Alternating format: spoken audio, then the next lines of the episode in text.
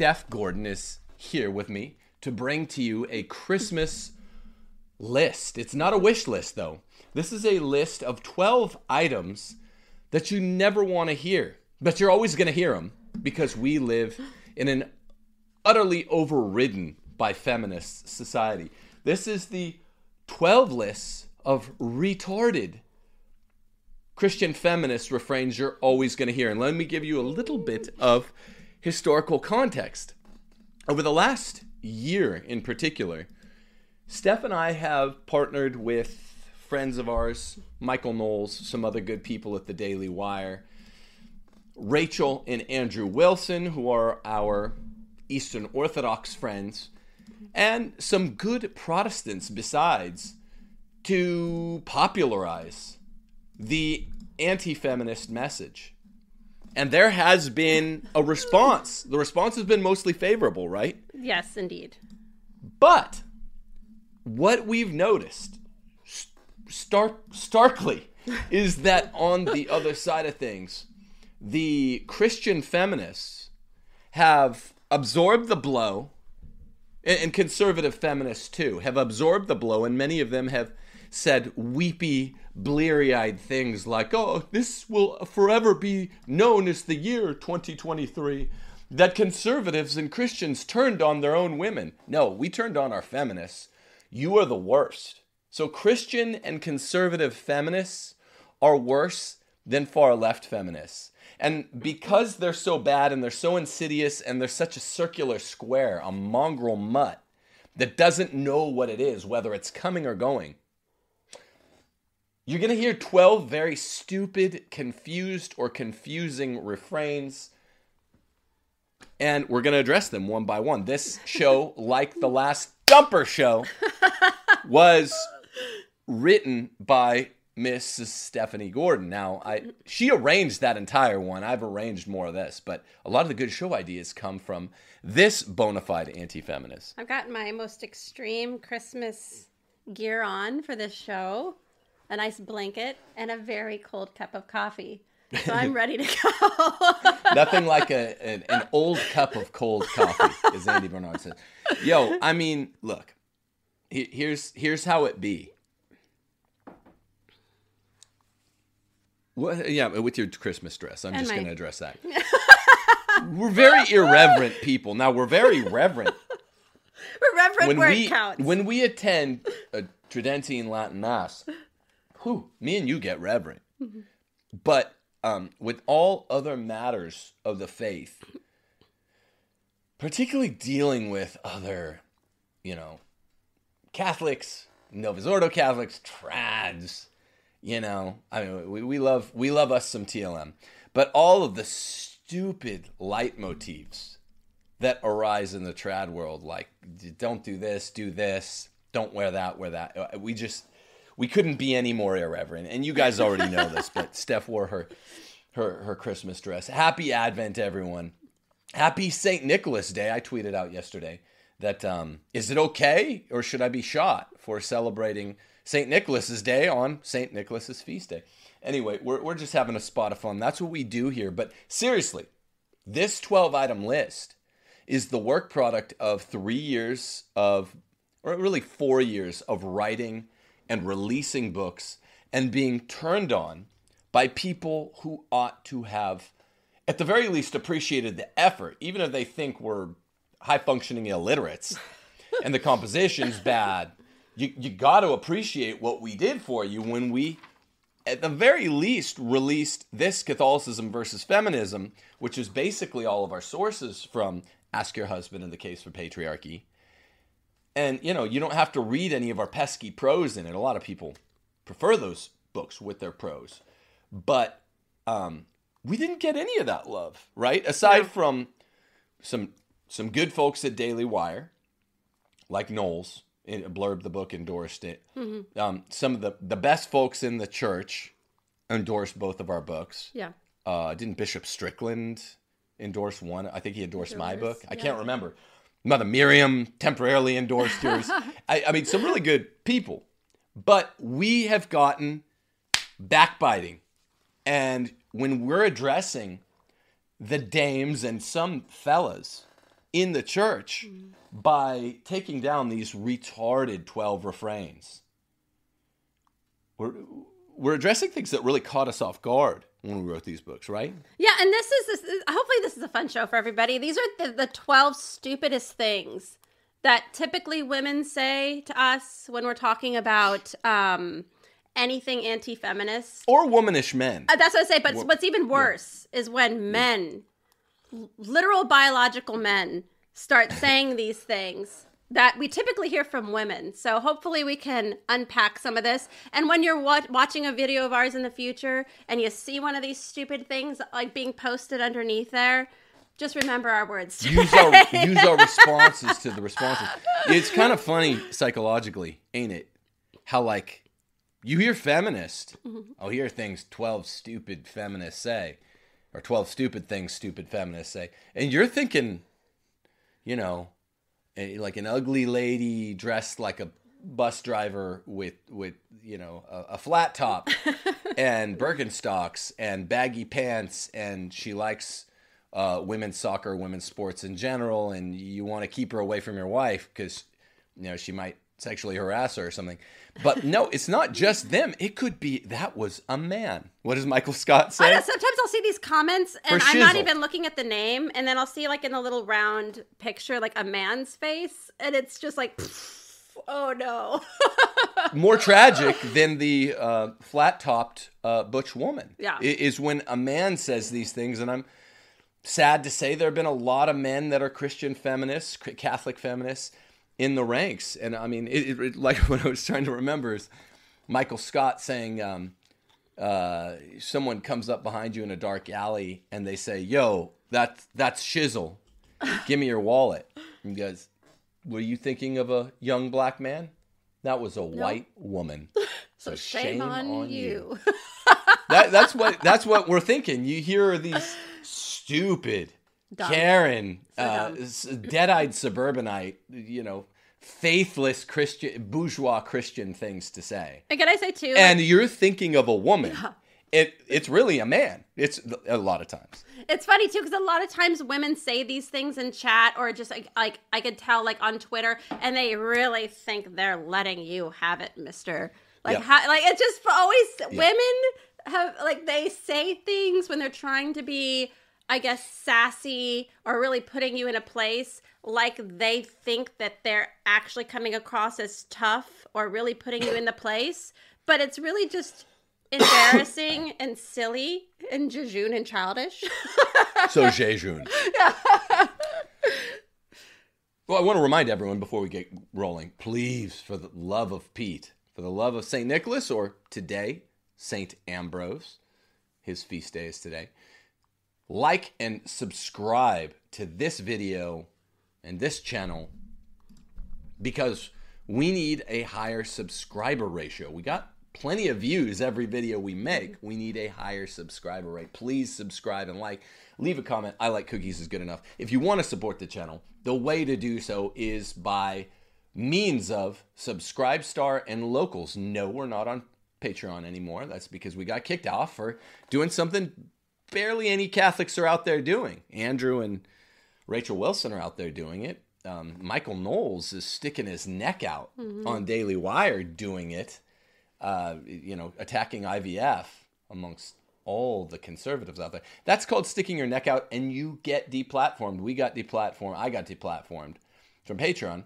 So support us on Locals and Subscribe Star. And yes, this time of the year, you know, every every five dollar subscription counts. So thank you very much. Also, support yourself.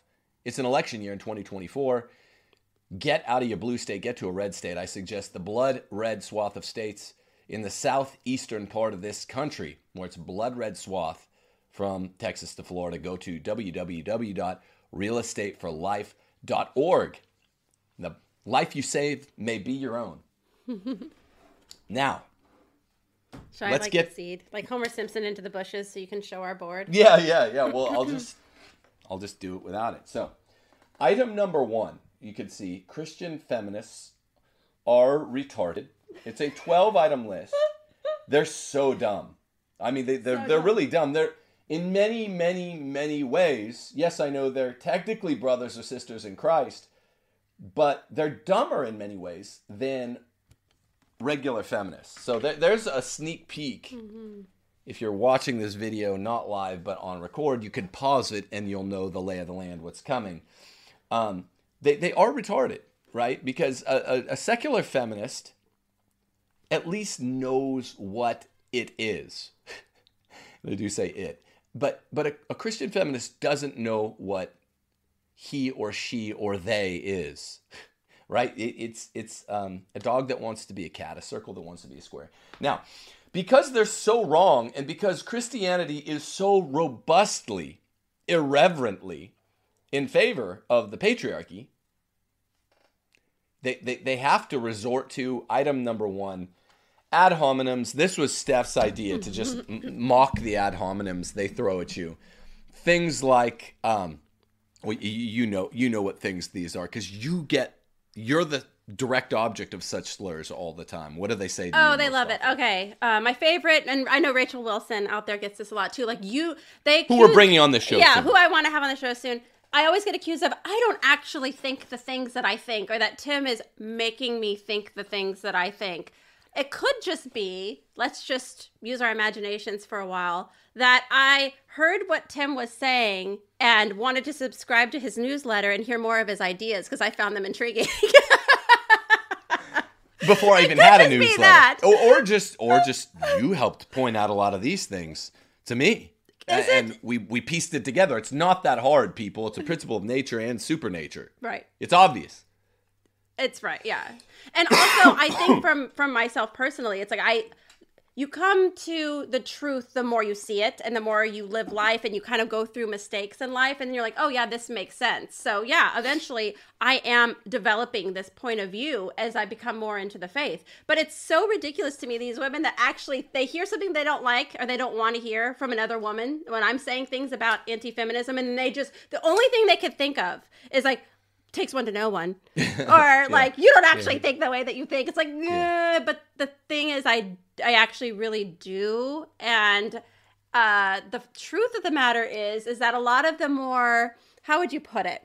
Like saltier shows when we're talking about women are usually my idea. So deal with that however you want to deal with it. Um The only true misogynist in the Gordon household is named Stephanie C. Gordon. I mean, I've I've been called this, as you can imagine, quite a bit, but um, Steph is the only true one because she's she's not a fan of most of the ladies. Yeah, uh, let's just say that. Now, they also will say you're going to get a divorce in some amount of years. What could we do? I mean, these are also non-falsifiable propositions, Right. right?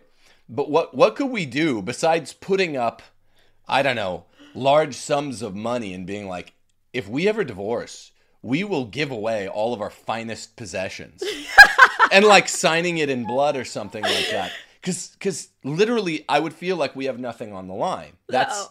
we have no lives aside from each other. Work is the thing. Right. We're always working angles. You guys are going to be starting to see in early 2024 how many angles we're working with so many of our friends Mm-hmm. I've mentioned earlier. Not just matchmaking, but but bigger things than that even. Work's the thing, but also we really video games are the thing. And Yeah, being with each other and our kids is really the thing. We're not going to get a divorce. Yeah, it's funny. There's 0.00 chance. Sorry. I'd like for all of our detractors to get out their recorders and record me saying this right now so that you will never have to use it.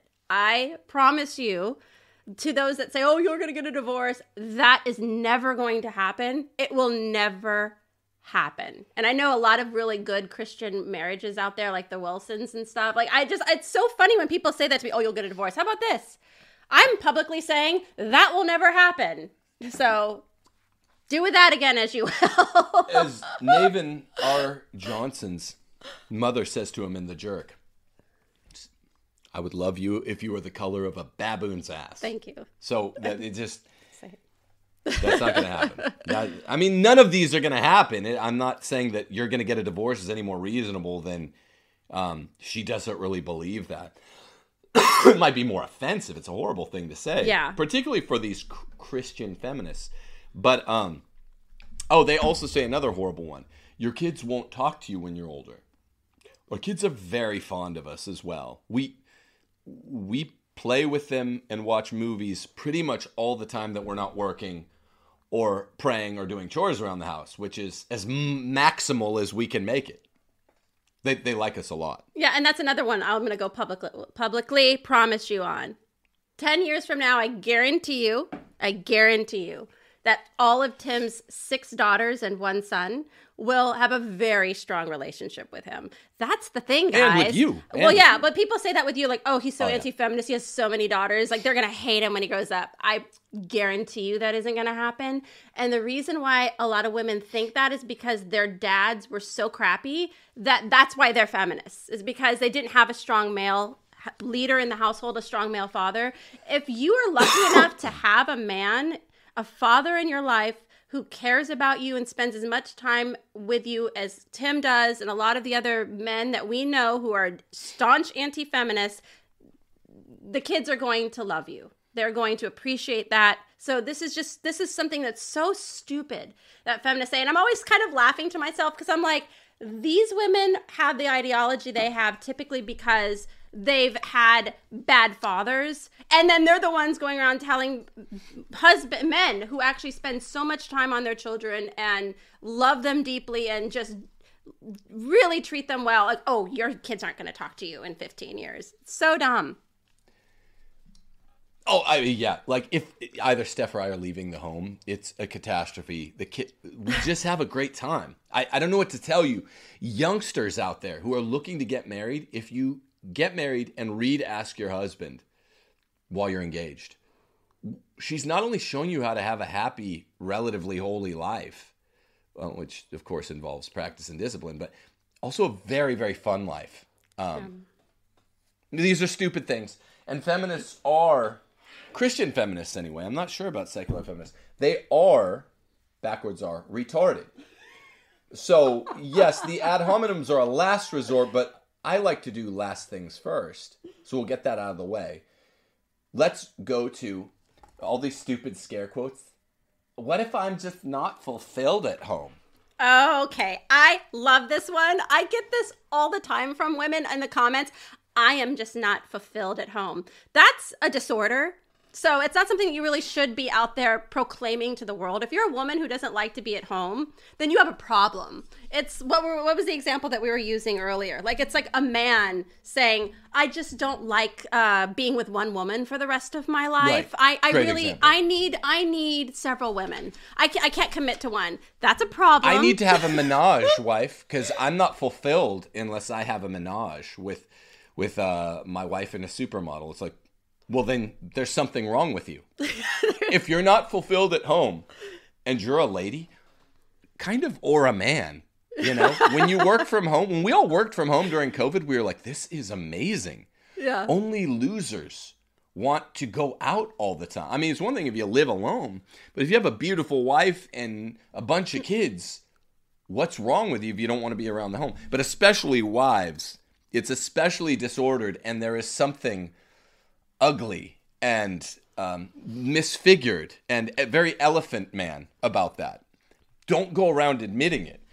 Now, if you think we're just mean, which, you know, whatever, we kind of are, but if you think we're just mean, then consider this. It's it's a lot like a man saying, "I'm not fulfilled unless I have a menage." Okay, great. What next? Show me the Catholic magisteria, Tim. Well, we brought the receipts today. We're going to be reading more from Catholicism versus feminism, just the sources, than we ever have in the show. Aside from the show where I think we read the whole thing.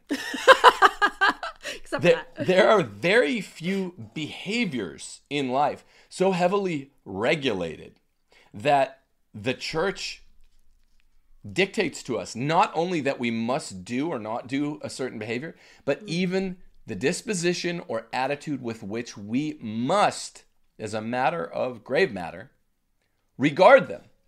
And women mm-hmm. being at home, and not only being at home, but liking to be at home, is one of said issues. How do I know this? Well, consult the Universal Catechism, the, cat, the Roman Catechism. the duties of wives. Now we're going to get to some retarded claims that have been made in the last week that there are no male specific, husband specific duties or no female or wife specific duties. so We're going to have a good time with that one, but we, Yeah. we have to rush through this other stuff because that one's going to take so long to show how retarded it is. Consider the Roman Catechism. Listen to this. The wife, I'm not going to read you the whole section because we're going to read it again later. The wife, as part of her duty, should love to remain at home unless compelled by necessity to go out. And she should never pursue to leave home without her husband's consent. One more time. I'm going to read from this part of the catechism a lot. The wife should love to remain at home unless compelled by necessity to go out. That's hard necessity. I mean, that's that's that's a big deal. And she should never presume to leave home without her husband's consent. That's that's a, a bitter pill to swallow if you're a, a, a, one of these Christian feminists, many of whom say, "I'm just not fulfilled at home." It's like, well, try harder. That means that, I mean, that's such a silly thing to say. You don't have hobbies. You don't have things you like to do. Um, you don't like, I don't know, doing anything other than going to some stupid, boring job that you can do around your house. It's just so dumb. It's dumb. It's dumb. You need to take my free Aristotelian ethics course because Aristotle tells you the way by which habit forms you. Virtue is not an act, but a habit.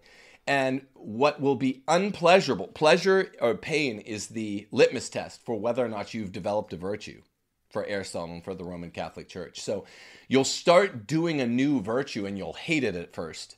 You repeat it mm-hmm. with the correct form and disposition and circumstances, and you will eventually, once you've snatched that virtue, done the act enough times habitually, the test will prove it to you pleasure. It will be pleasurable. So, what was once painful can become pleasurable. Same thing with the jettisoning of vices. What was once pleasurable to you, many people that grow in holiness note this, now becomes painful, and you don't even have to shun it the way you did when you were halfway virtuous. That's called being continent. So our moral system bespeaks exactly how you confused, mongrelized Christian feminists out there can become better, better wives, Yeah. better mothers. That's what all of you need to do. Um, to understand that the church actually dictates to you, you are to love to remain at home. If you are unfulfilled by this, it's a problem with you. That's a personal problem. yeah, that's a problem. Consult Proverbs chapter 7, verse 11. She was a wild and rebellious woman who would not stay at home. That's interesting, isn't it? She was a wild and a rebellious woman who would not stay at home. Consult equally. Consult equally. Um, Pope Pius XI in Casti Connubii. This one's considered dogma- a dogmatic encyclical. Let me see. Um,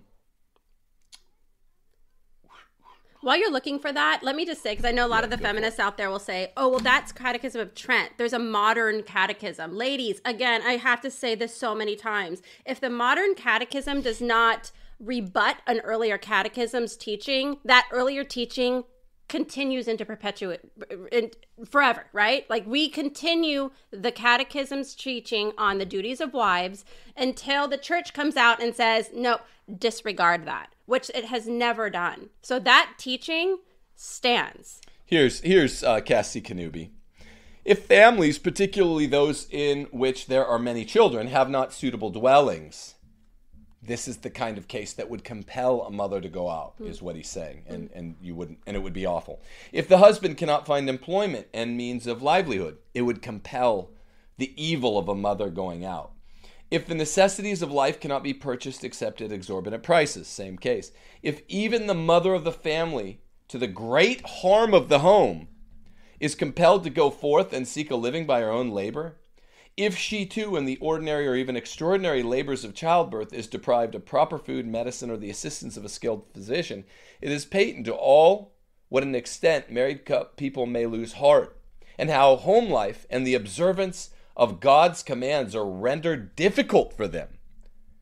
If a mom is not at home or a wife is not at home, it makes it difficult to observe the commands of God because you're you're you're violating one of the commands of God right away to love right. to stay home. Indeed, it is obvious how great a peril can arise to the public security, to society, and to the welfare and very life of civil society itself when such men are reduced to that condition of desperation that, having nothing which they fear to lose, they are emboldened to hope for chance advantage from the upheaval of the state and of the established order. So, this is a big, big, big deal. Women are supposed to love to stay home, and society goes to ruin when they're not. You're going to hear that time and again in today's show. Did you have anything to say? To uh, also, I'd like to say on that when women say, I'm just not f- fulfilled at home, it's very selfish. It's also very childish because it presumes that you need to be entertained like a child all day long. That you can't just suck it up, buttercup, and do what's best for your family, which is obviously to be at home with your children and in service of your husband. That it's so this is just such common sense. But the problem is that we've heard so many women go around saying this that people feel like they have to dignify that stupid remark with an answer. And the only thing I can think of is when women say that to me is like, okay, you're dealing with a disorder. If you do not like, if you're not fulfilled at being at home, that means that you're not doing what you need to. You not, you don't have the right attitude. So you need to rework yourself and learn to like to stay at home. Remember, the main thing that governs the lives of midwits and nitwits is hearing other midwits and nitwits speak falsity. They're like, oh, it's fine for me to think this then. Not hearing the gospel truth or popes teaching authoritatively or the patristic fathers or scholastics mm-hmm. teach, but hearing enough, some modicum of midwits and nitwits saying the same false thing.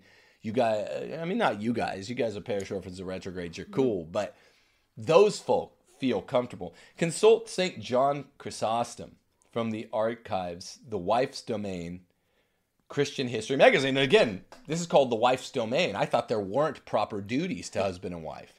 We'll see. Our life is customarily organized into two spheres public and private matters, both of which were determined by God, says Chrysostom. To woman is assigned the presidency of the household. Presidency here means ex- executorial powers, meaning when the husband's away, you have to do all the duties that run with being in the household. Not just be there, but be there and be responsible for it. I know this is obvious, but some people are actually questioning this. To man, all the business of state outside of the home, the mm-hmm. marketplace outside the home, the administration of justice, this probably means inside the home, government, the military, all other such enterprises, this means the public sector. A woman is not able to hurl a spear or shoot an arrow, but she could grab the distaff, is a great adjective, weave at the loom. She correctly disposes of all such tasks that pertain to the household, all of them.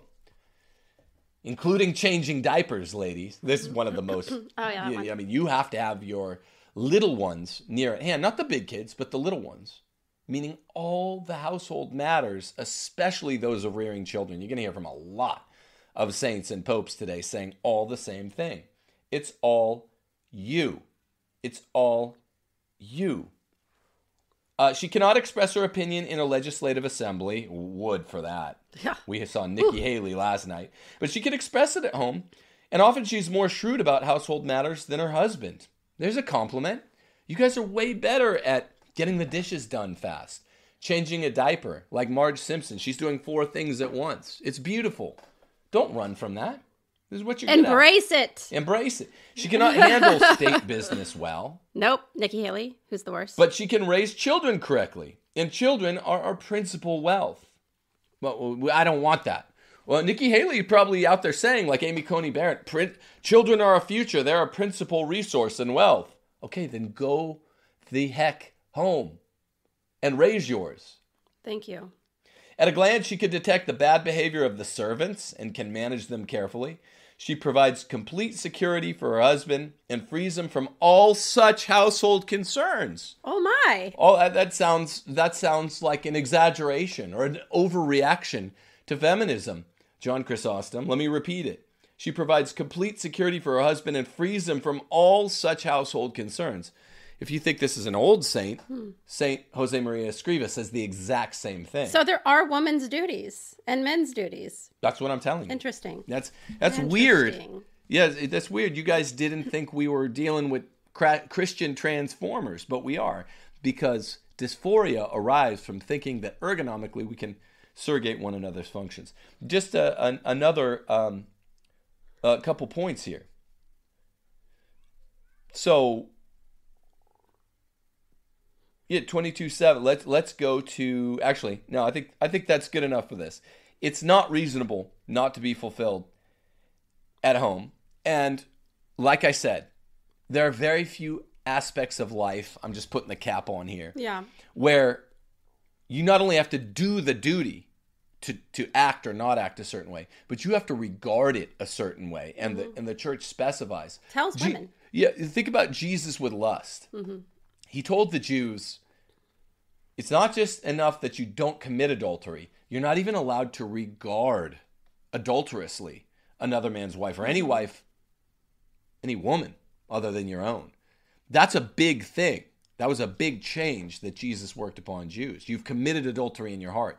A woman has adulterated her home and her heart if she has this nasty feeling that home is an ugly place. Well, you have to beautify it because you're you're the you have presidency there. Doesn't mean definitely doesn't mean you're in charge of your husband, but you're the field general in charge of the home. And you should be embarrassed if you're a woman and you're going out there saying, I'm not fulfilled at basically being a woman. Like, I, you should not be saying that. That should be something you should be embarrassed to say. Too many women are actually proud to say, I'm not fulfilled being at home. Like, they sound like they're out splitting the atom or something. They're not. They're doing some menial, stupid job in replace of the actual great thing that could be doing in their lives and serving their families inside the home. If you're not fulfilled at home, learn to be fil- fulfilled at home. I'm not scrubbing toilets all day long. These feminists that are out there doing these, like, they're supposed to be humorous videos of like, oh, a housewife, and they're like showing what they think a housewife is doing all day, and it's only just doing things that adult humans should be doing, like cleaning their bathroom from time to time or buying groceries to feed themselves like just normal adult activities that everyone does whether they're a housewife or not.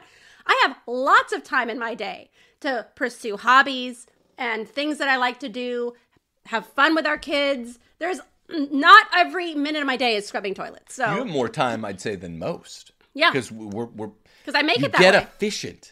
You do things the way you like to do them. right I'll do my duty when I have to, and the rest of the time I'm I'm gonna I'm gonna keep for me. Like I think Juba says this to Maximus in uh, Gladiator. I love that part. Or even I figure out a way to do my duty in a way that's more palatable to me. You're Right. great at that. I, I'd say we together as a couple are great at that. Um, I think that's enough. it's just very unfeminine just stop saying that ladies It's gross. it's gross It's yeah very, very cringe, like everything else that these retarded Christian feminists say. Sorry, Steph. So, number three. what she says, my husband, my hubby is not my boss. And there's an implication here that this it wouldn't be sexy. They'll say another thing they'll follow this up with my hubby is not my boss and speak for yourself. Is um another thing will be it's not sexy if your husband's your boss. That's really that's not sexy. The ironic thing here is that um, these marriages that are troubled by dysphoria, where the man thinks he's the woman, the woman thinks she's a man, assuming that you're not dealing with actual skittles type individuals, is they're radically not attracted to each other. yeah right And households with complementarian relationships. The man's the man, which definitely always means boss. Every man's born to be a boss. The woman's his helpmate. Helpmeet is the correct term. It's changed uh, throughout Middle English. Um, she's literally there to fit like a glove, like a puzzle piece and they work together really in all things, she is the helpmeet underneath him.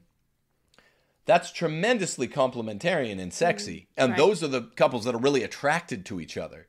So it's funny, you get enough nitwits saying this thing. Oh, my husband's not my boss. And even if he were, don't say that. It's not sexy.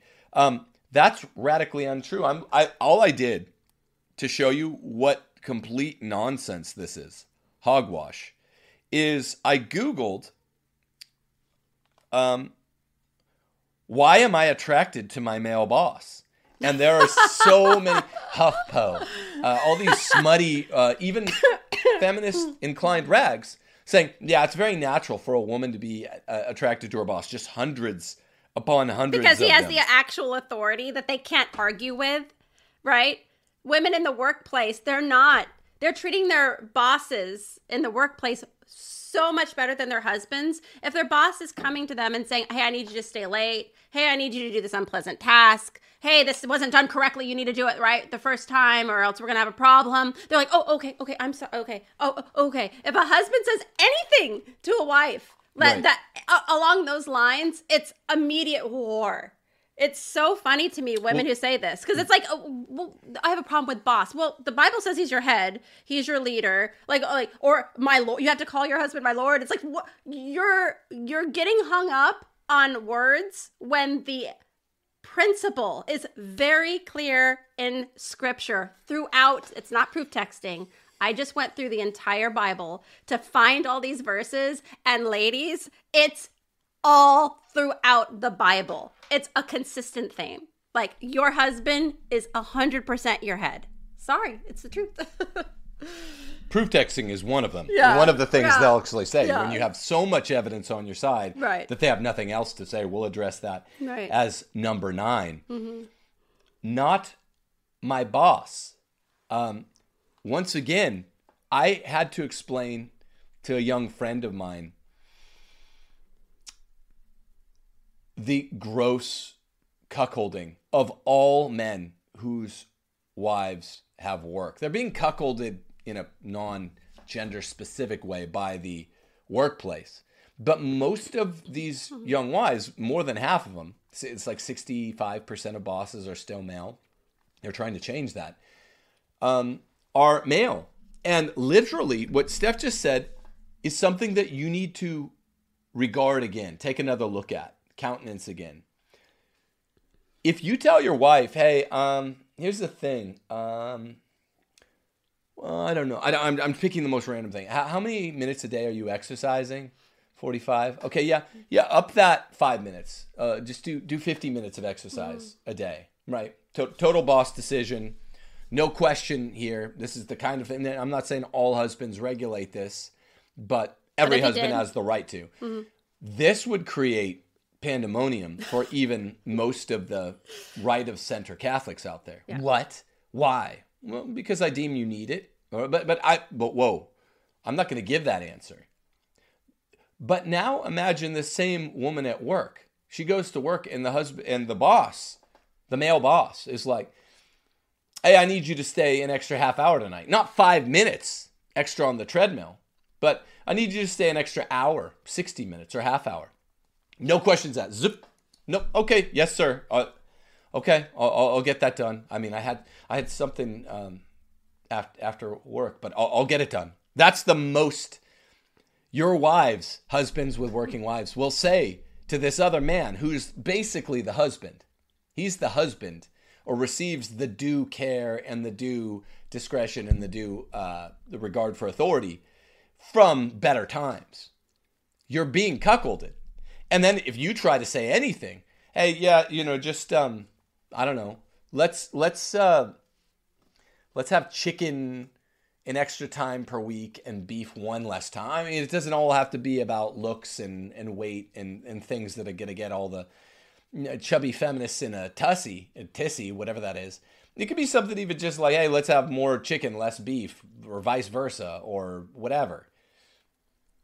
Fewer enchiladas, more enchiladas, you know, whatever it is.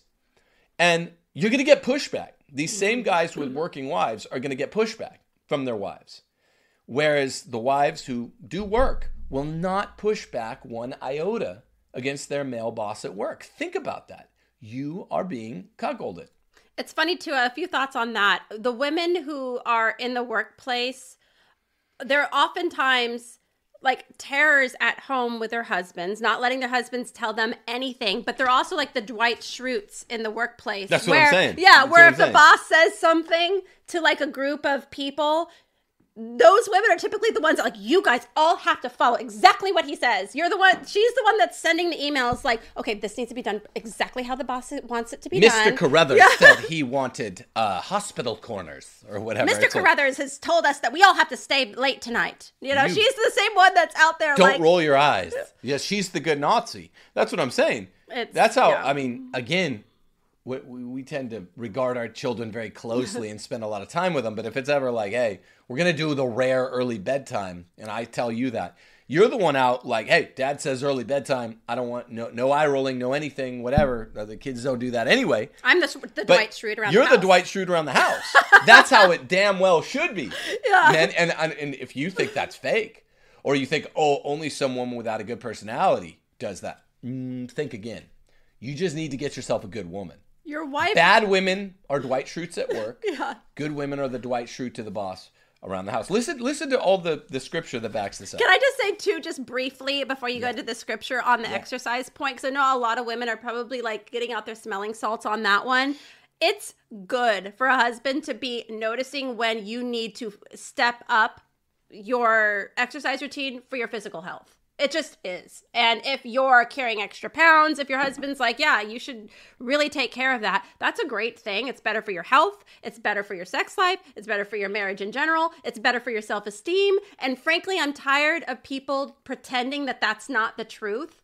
If your husband is telling you that, that's because he wants to desire you, ladies. He wants Yeah. to sexually desire you. And if you're carrying something that uh, extra pounds around your waist or whatever, and it's affecting your husband's sexual desire, that's a major problem and you need to take care of it. And frankly, it's just not that hard to do. And if he's not regulating exercise, this is a this is an errand, but this is a, a tangent. But if he's not regulating your exercise, and you're super good at doing it yourself, then mm-hmm. then this doesn't apply. But if he's not regulating your exercise and you've let yourself go an extra 7, 8, 9, 12, 20 pounds, then 99 times out of 100, he's got himself a, a prawn addiction.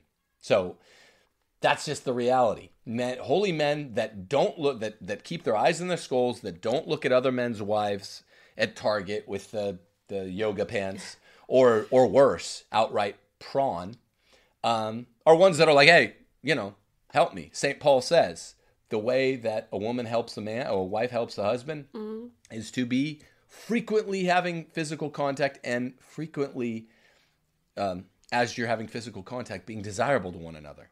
So, very important uh, non-throwaway tangent there. Common Yeah. sense Just has common sense. eluded everybody because women have taken over society where emotions just rule everything. And if something sounds mean or hurts someone's feelings, it automatically isn't the truth or it should not be said. I'm on the opposite score. I'm seeing that a weight epidemic with women in particular has been catastrophic for women's relationships with their husbands because men course. it's just obvious are physical creatures or, or visual creatures. That's how they relate to us. That's how they're attracted to women is because we are the fairer sex. Even in our older age we can keep trim and we can keep our hair nice and you know we could do things to keep attracting our husbands. It's just common sense. And i'm not sorry to anybody You're for sorry, saying it I'd say open your ears and hear it because it's the truth and you can keep banging your head against the wall. Oh, I can keep carrying around these extra pounds. It doesn't matter. It doesn't matter. It doesn't matter. He should love me for who I am. Part of that's true. He should love your soul and he should bring you to heaven. Of course, there's that sort of love. But the question you should be asking yourself, which does matter, it does matter in, in a marriage, is is your husband attracted to you?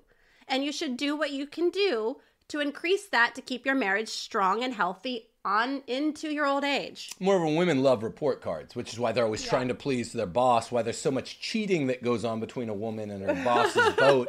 They like the little report cards because women are natural born followers. Every one of them. Men are natural born leaders. And guess what? Men giving their wives a little, hey, you know, you did great this month, but uh, touch up on this and that.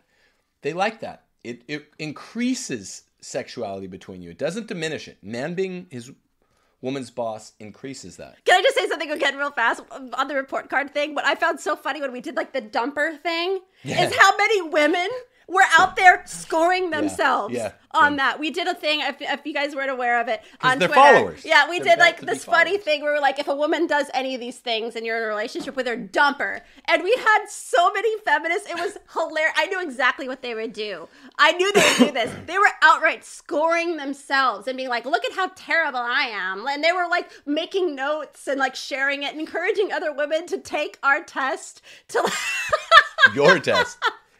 Isn't it just like a woman? They want to float that out there on the internet. Oh, I did so bad on this.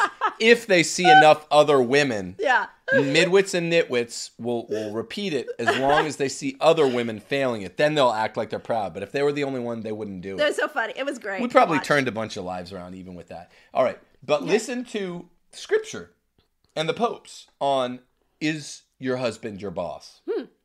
That's interesting. Ephesians 5, you know this one, 23. The husband is the head of the wife, as Christ is the head of the church. Hmm. And then it calls the husband savior of the wife. 1 Corinthians chapter 11. But I want you, uh, verse 3. But I want you to realize that the head of every man is Christ, and the head of every woman is man. Just the head of Christ is God. Every man who prays or prophesies with his head covered dishonors his head. But every woman who prays or prophesies with her head uncovered dishonors head. That's because he goes on to develop headship. A woman doesn't have headship, a man does. In other words, he is your boss, ladies. Uh, Titus chapter 2, verses 4 to 5. You might know this one. Then they can urge the younger women to love their husbands and children, what Steph does all day, every day. Be self controlled and pure. Be busy at home. Okay, remember there are duties of the home place, specific to women. To be kind, it's boring. Be subject to their husband, so that no one will malign the word of God. So be subject to your boss. That's Titus 2, 4, and 5. Now, there's also 1 Peter chapter 3, verse 1. Wives, in the same way, submit yourself to your own husbands. Repeating this. Are we taking this out of context, ladies? Or is this like the most obvious shit in the world? And it's in the Bible. All Yeah, over the yeah, I thought so. I thought so. There wasn't a There's- part in the Bible where I read, uh, what I was reading, where you can find a man having to submit to a woman. It just isn't It's a there. sin. Well, it's a sin. It a man that divests himself of his headship Yeah. mortally sins. I just read that one. Right. There's Colossians chapter 3, verse 18. Wives, submit yourself to your husbands as is fitting in the Lord. Stop me when you find the context, Christian feminists, because they all say, oh, we need the context. The context is you guys need to rethink your lives, Learn rethink your inks, and and STFU. And go read home. the Bible. Tell your your husband, your boss. Yeah, go. The, the context is you need to go read the Bible. Um, let's. It's all over the Bible. It is such a consistent theme that women are subject, wives are subject to their husbands. There's just no other context. If you're finding it in like every nook and cranny and it's consistent and it hasn't been contradicted in the Bible, then that's the context, ladies. Now here's uh, Leo the Thirteenth in Rerum Novarum, also considered infa- as infallible as the Bible, uh, almost. The mutual duties of husband and wife have been defined. Uh, Leo starts out by saying, "We'll, we'll come back to this later." Wow. That that means there there are duties that overlap and there are ones that don't overlap. That's what he means by that. And he says the duties are specific functions in the home place done by husband and wife. I th- I thought that was absurd. No, it's not. Um, It's only absurd when you tell a woman s- to change diapers. we need that much specificity, and they'd still they'd still ignore it or deny it. He says a few lines later, the husband is the chief of the family and the head of the wife. The woman, because she's flesh of his flesh, bone of his bone, must be subject to her husband and obey him. Sounds like boss. Sounds, Sounds like like boss. somebody's the head of the family and somebody is not and somebody's an just equal. some follower. Yeah, it no, doesn't sound like there's equals in that situation. It sounds like somebody is a superior telling somebody else what to do, and But- the other one has to do it. That's just Leo the Thirteenth, though. Oh wait, ah. okay. So here's Pius the Tenth. It's basically all the 20th century popes. In an address to the delegation of the Union of Italian Catholic Ladies, whew, can you imagine what they would have done to him these days? Um, uh, uh, dig this. After creating man, God created woman and determined her mission. Here's her mission namely, that of being man's companion, helpmeet, that means subordinate, who helps him in all his projects, and consolation. It is a mistake, therefore, to maintain that women's rights are the same as man's. Oh, Boom. Pius the Tenth, uh, lumberjack. Wait.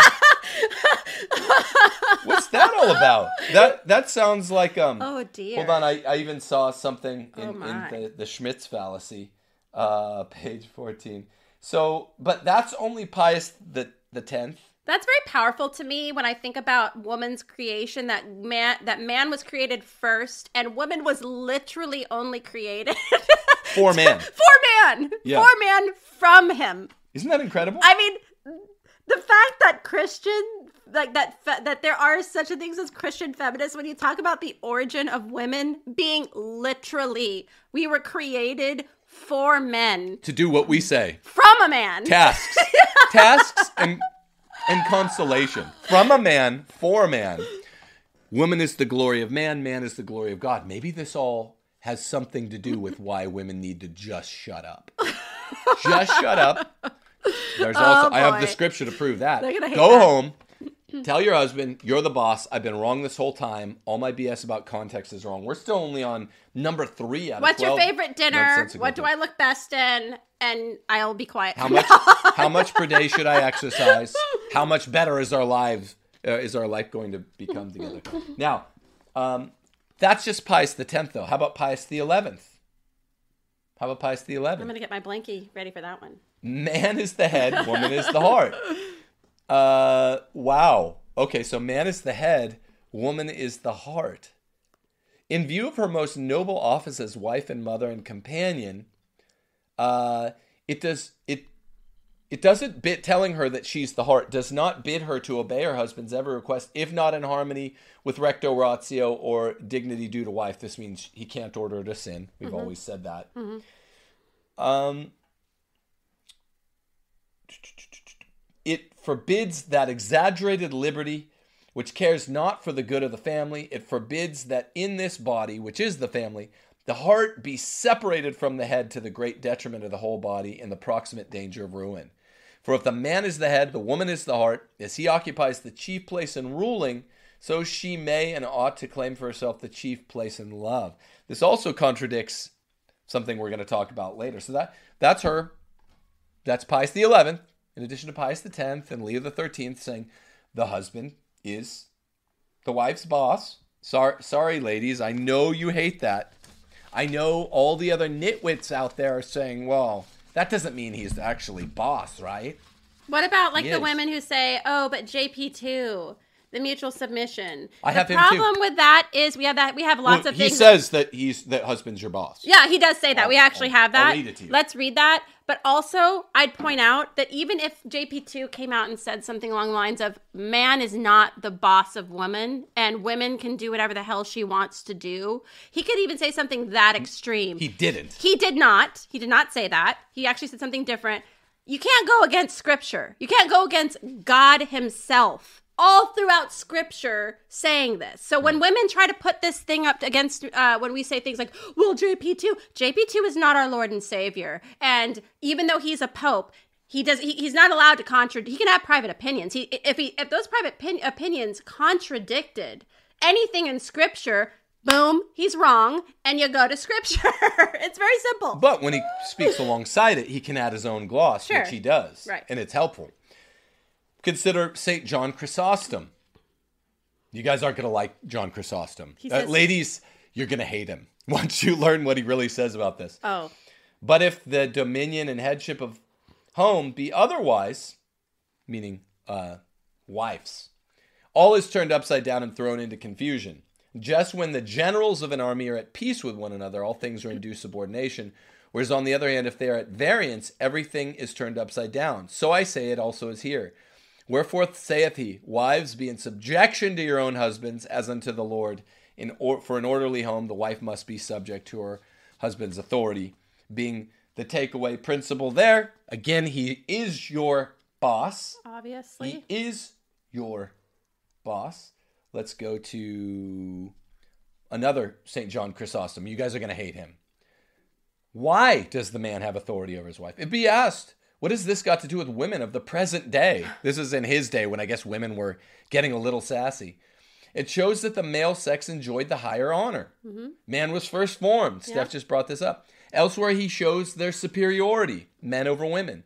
Neither was the man created for the woman, but the woman for the man. That's First Corinthians. She was created for you, guys, your wife. For you, not you for her. That's just a fact. Doesn't mean you should be a jerk, but it's just a fact. She was created to be your helpmeet, to be your your work created for whatever reason you were created for, missiologically speaking. She was created to be helpmeet. That makes you boss. Why does he then Paul say this. He wishes the man to have the preeminence in every way, says John Chrysostom. But for the reason given above, he means let him have precedence, and on account of what occurred afterwards. For the woman taught the man once and made him guilty of disobedience and wrought her ruin. That's Eve.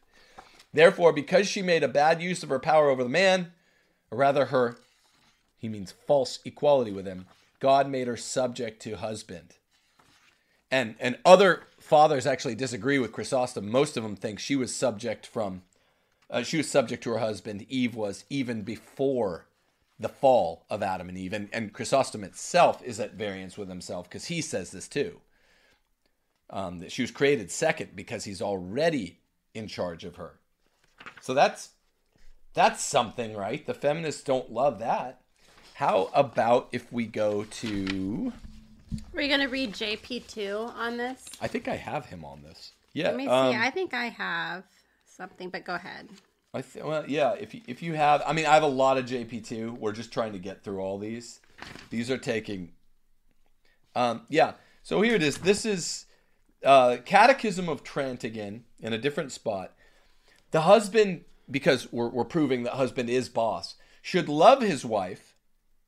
For this very reason, the husband should love his wife, and the wife should love and respect her husband.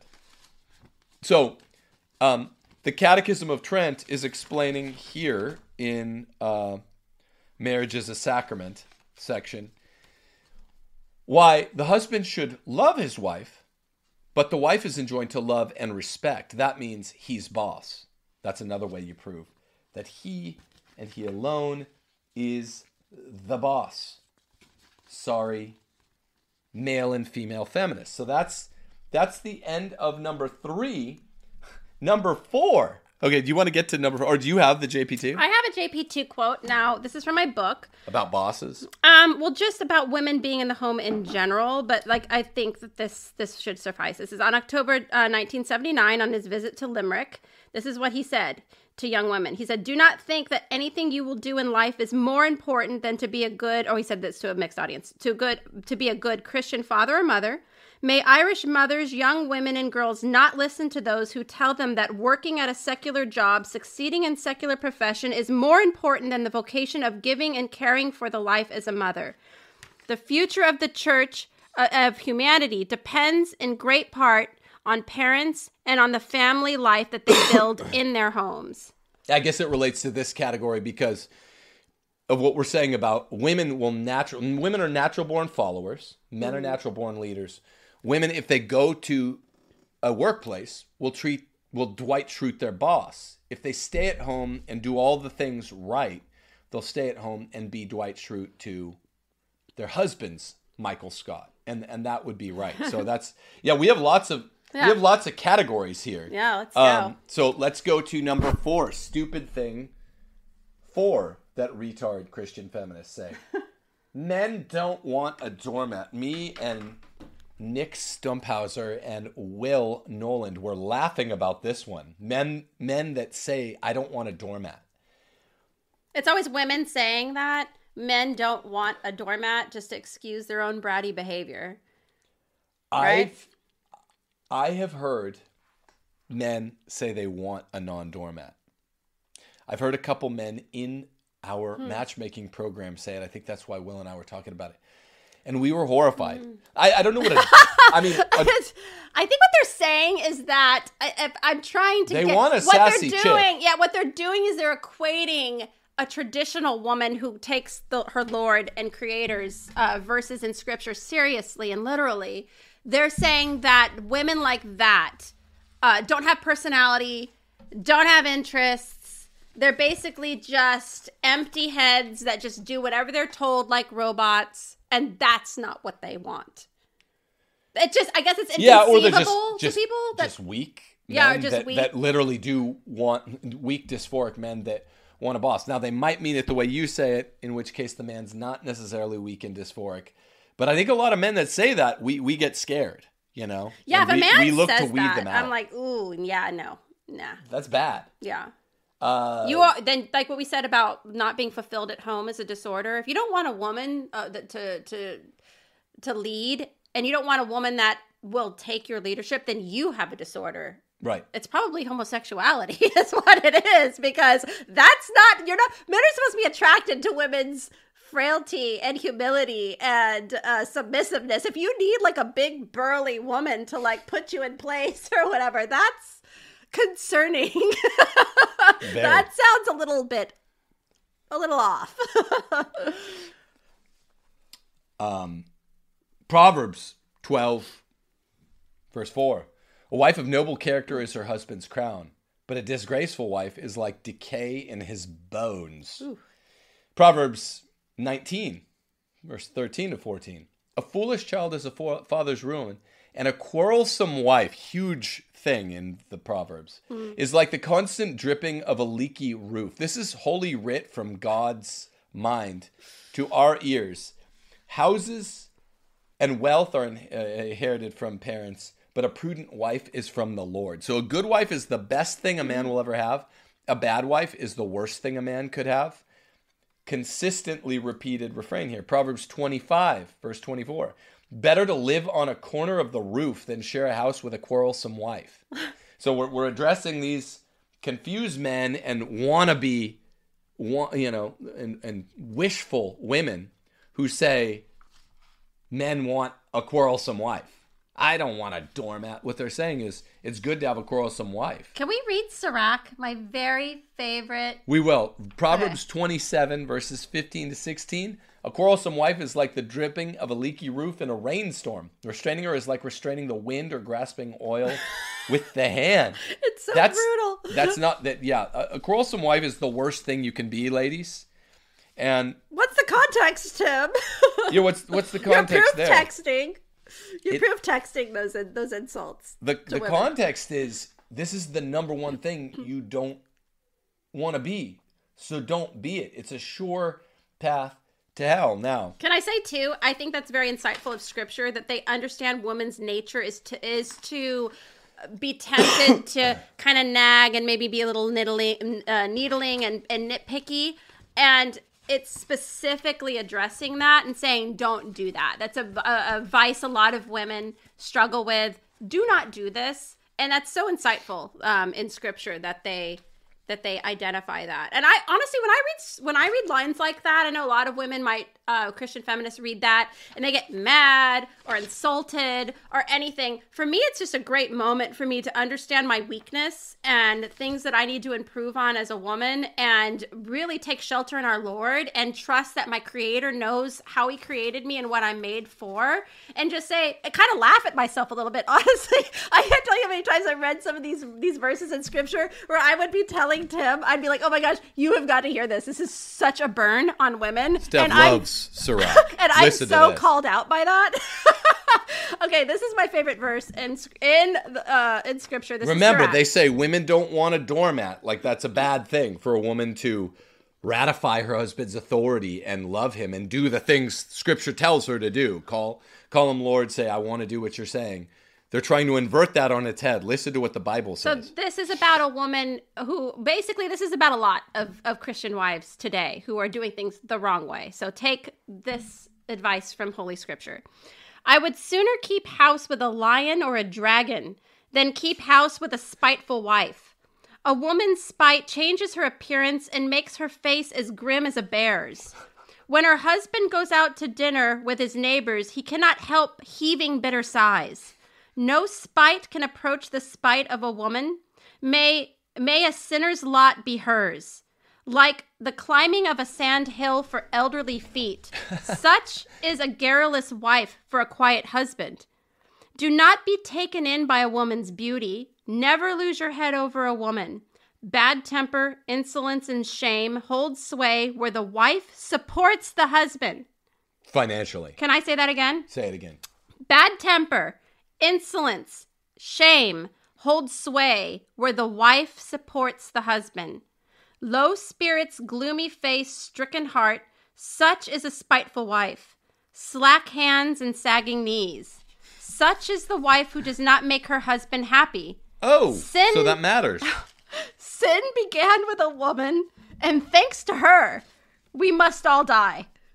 Do not let water find a leak, nor a spiteful woman give free rein to her tongue. I mean, again, the Christian feminist, will be like, what's the context of that? What's, what's the context? The context is you, Christian lady feminists out there, stop. You were made for your husband to be his helpmate and to obey his every command except for directly sinful ones and to make him happy.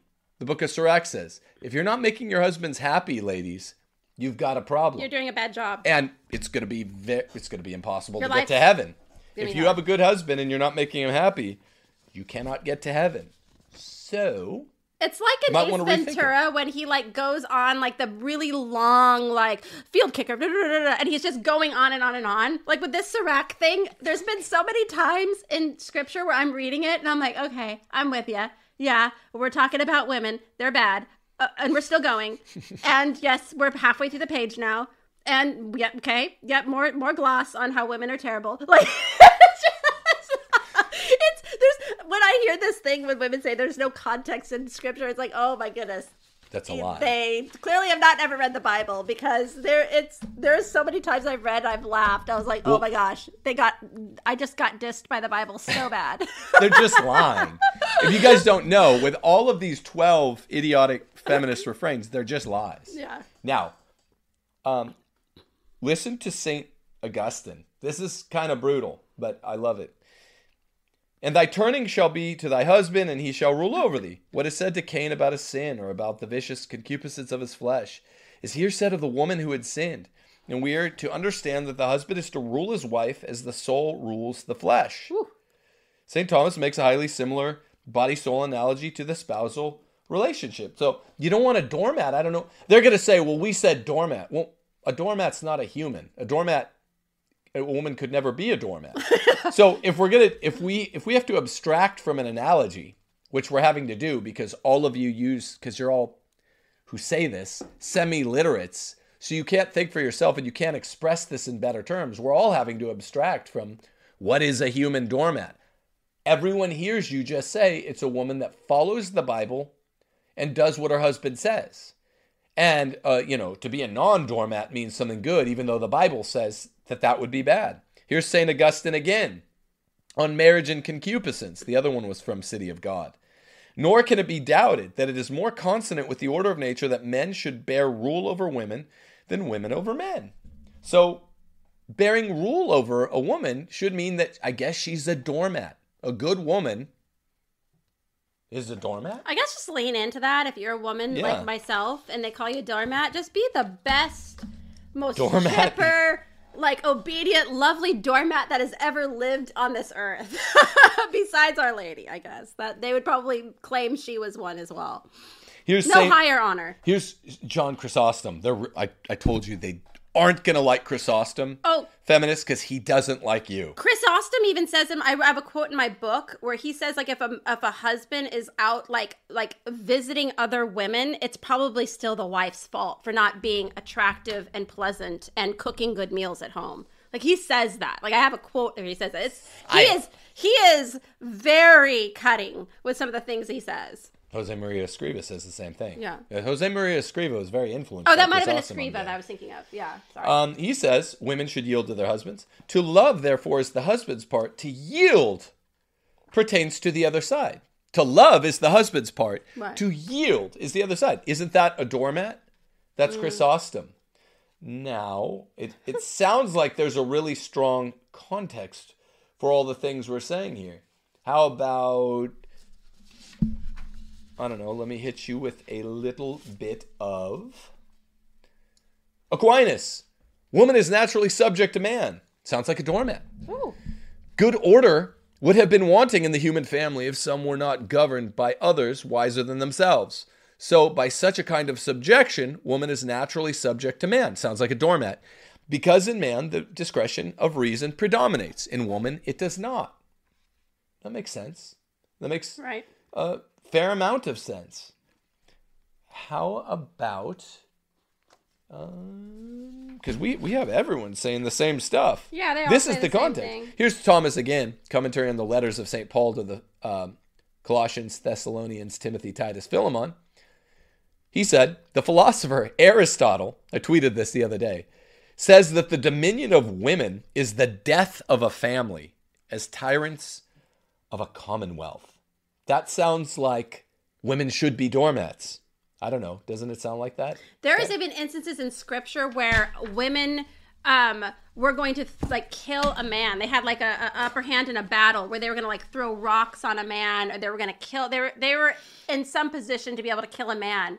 And the man in- in the Bible it says that it, for the shame of being killed by the women, the man the men took their own lives because they couldn't even fathom like even in that situation that a woman could have dominion or upper hand that they're like i'm not no i will never go down in history as a woman killing me so i'm just i'm just doing myself in right now Hilarious. And, and, and also true, by the way.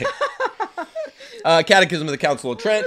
The husband should love his wife, and the wife should love and respect her husband. Um, oh, oh, by the way, Catechism number 1605 in the Fruitier Catechism in 1993, the CCC. Man and woman were created for one another. It is not good the man should be alone because he was created first, right? The woman, flesh of his flesh, is nearest in all things. It says his equal, they mean in dignity there, is given to him by God as a helpmate. Created Oh. second from man Makes Created sense. second. A helpmate. We're not her helpmate. So she, a doormat's a good thing when it means your helpmate. And that's precisely what this is intended to mean. So that's a lot of context. That's Old Catechism, New Catechism, Patristics, Scholastics, and how many scriptures did I read? So. That a woman as a doormat is a good thing. A woman who challenges your authority and cucks you is a bad thing. And also, it will make it impossible for both of you go, to go to heaven. Do you have anything to add on that? i found the escriva thing i don't know if it's pertinent here uh, but it Do it. is so this is um saint jose um, maria and he says if a marriage is to preserve its initial charm and beauty both the husband and the wife should try to renew their love uh, their love day after day and that is done through sacrifice with smiles but also with ingenuity it is surprise it is surprising that a husband who arrives home tired from work begins to lose pa- or is it surprising that a husband who arrives home tired from work begins to lose patience when his wife keeps on and on about everything she thinks has gone wrong during the day? Disagreeable things can wait for a better moment when the husband is less tired and more disposed to listen to them. Another important thing is personal appearance. And I Oh, would say this that is a saint saying this. this is a saint, ladies. And I would, this is in my book, and I would say that any priest who says the contrary is a bad advisor. As years Oh. go by, a woman who lives in the world has to take more care not only of her interior life, but also her looks. Oh, Her interior life itself requires her to be careful about her personal appearance. Naturally, this should always be in keeping with her age and circumstances. I often say jokingly that the older uh, facades need more restoration. Oh, so true. As a so 40 year old woman, I can tell you that it takes me way longer now to get ready than it did in my 20s. Um, also just common sense. common sense. Common again, common sense. Common sense. Um, it is the advice of a. He said, "It is the advice of a priest." An old Spanish saying goes: "A well-groomed woman keeps her husband away from other other doors." That is why I'm not afraid to say that women are responsible for 80% of the infidelities of their husbands because they do Oh. not know how to win them each day and take loving and considerate care of them. Oh, Pearly things. Pearl, Pearl was saying this the other I day. I was looking for this quote. Well, we're gonna have to Pearl. Pearl, we need we need you to pick up on this. A married woman's attention should be centered on her husband and children, as a married man's attention should be centered on his wife. To discover the nature of human happiness, it is necessary to determine what the function of the human being is. For a person's. Oh, wait, no, I'm sorry. I just went to a totally different. much it's regard disregard that last sentence i skipped a page uh, much time and effort is required to succeed in this and anything which mitigates against it is bad and should not be tolerated so i mean he goes on a little bit um i don't know Yeah, that's good. And, and I mean, again, think of this. Oh, it goes on to testosterone rates are at an all-time low. So when Jose Escriva, a saint in the church, says that 80% of male infidelity is the fault of their wives, he's uh, functioning on the assumption of an an older time, not not too much before ours, but when men had more testosterone, men now have less testosterone, so they're just expected to get less sex from with, uh, uh, heavier. Women are like 30 pounds heavier now than they were um, at the start of the 1900s. 25 or 30 pounds, I heard the statistic on Pearly Thing. And so they look less good, they're less pretty, and they they're they're Unpleasant. they're putting out the conjugal sex duty more and they're more unpleasant because of feminism because they've absorbed all these bad they're natural followers they've absorbed all these lies and um, but men are now because they have lower testosterone semi-realistically uh, expected to just brook all of these indignities. This there's one last paragraph on this. I'm just going to read it real fast because it's just too good. He says there is no excuse this goes on there's no excuse for fulfilling this lovable duty. Work outside the home is not an excuse not even one's life of piety can be an excuse because it is incompatible with one's daily obligations it is not good nor pleasing to god a married woman's first concern has to be her home there is an Aragonese saying which goes, quote, if through going to church to pray a woman burns her stew, she may be half an angel, but she's half a devil too. And then Jose Maria adds gloss to this and says, I'd say she was a full a fully fledged devil. for burning the stew That being at church Brutal. Again, the church is not with uh, these people who want to soft pedal what women are supposed to do. They're actually people get mad at us for saying things harshly. Saints like Jose Maria said, like are, are outright saying like it's a woman's fault when her husband like is in, like cheating on her, and she- 80% of the and time. if she burns a stew because she went to mass, she's a devil.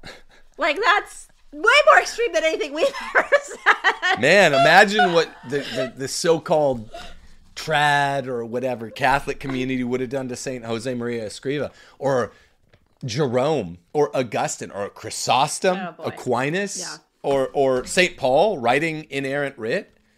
The Christians can't brook Christianity, can they? Well, that's the point. The Christian feminist can't brook Christianity, We and this is what's up, so stupid. Number five. Is this an overreaction? Is this an overcompensation? This anti-feminism that the uh, the Gordons that have have started this avalanche. Now it's getting bigger. Well, recently, uh, it was called or insinuated to be an overreaction by I, I think this was um, Eric Sammons, who has who has look I, I like I like some of the stuff Eric says, but he Tim Flanders Kennedy Hall again none of these guys are uh, uh, Michael Zoftig Lofton like uh, you know they don't they don't do shows ten times a year about why I'm bad and you shouldn't watch me. So I appreciate that. We could disagree, but they're really, really wrong on this, and it's really, really undignified and embarrassing for them. Anti feminism as an overreaction, this is literally the original sin, not yet spun around. I, I agree, the red pill is correct malady, but incorrect remedy, which I've said a hundred times. That's in that sense an overreaction. But until we get the problem solved, this is a bit like someone saying that the slavery abolitionists were overreacting to slavery in 1858 Right. or something like that. Do you know how stupid a point this is? This is a bit like saying before we overturned Roe versus Wade uh, two summers ago that we were talking too much about abortion. Oops, the Pope did say that. He said he said we were talking too much about abortion in 2013 before we'd overturn Roe versus Wade. That was a stupid thing to say.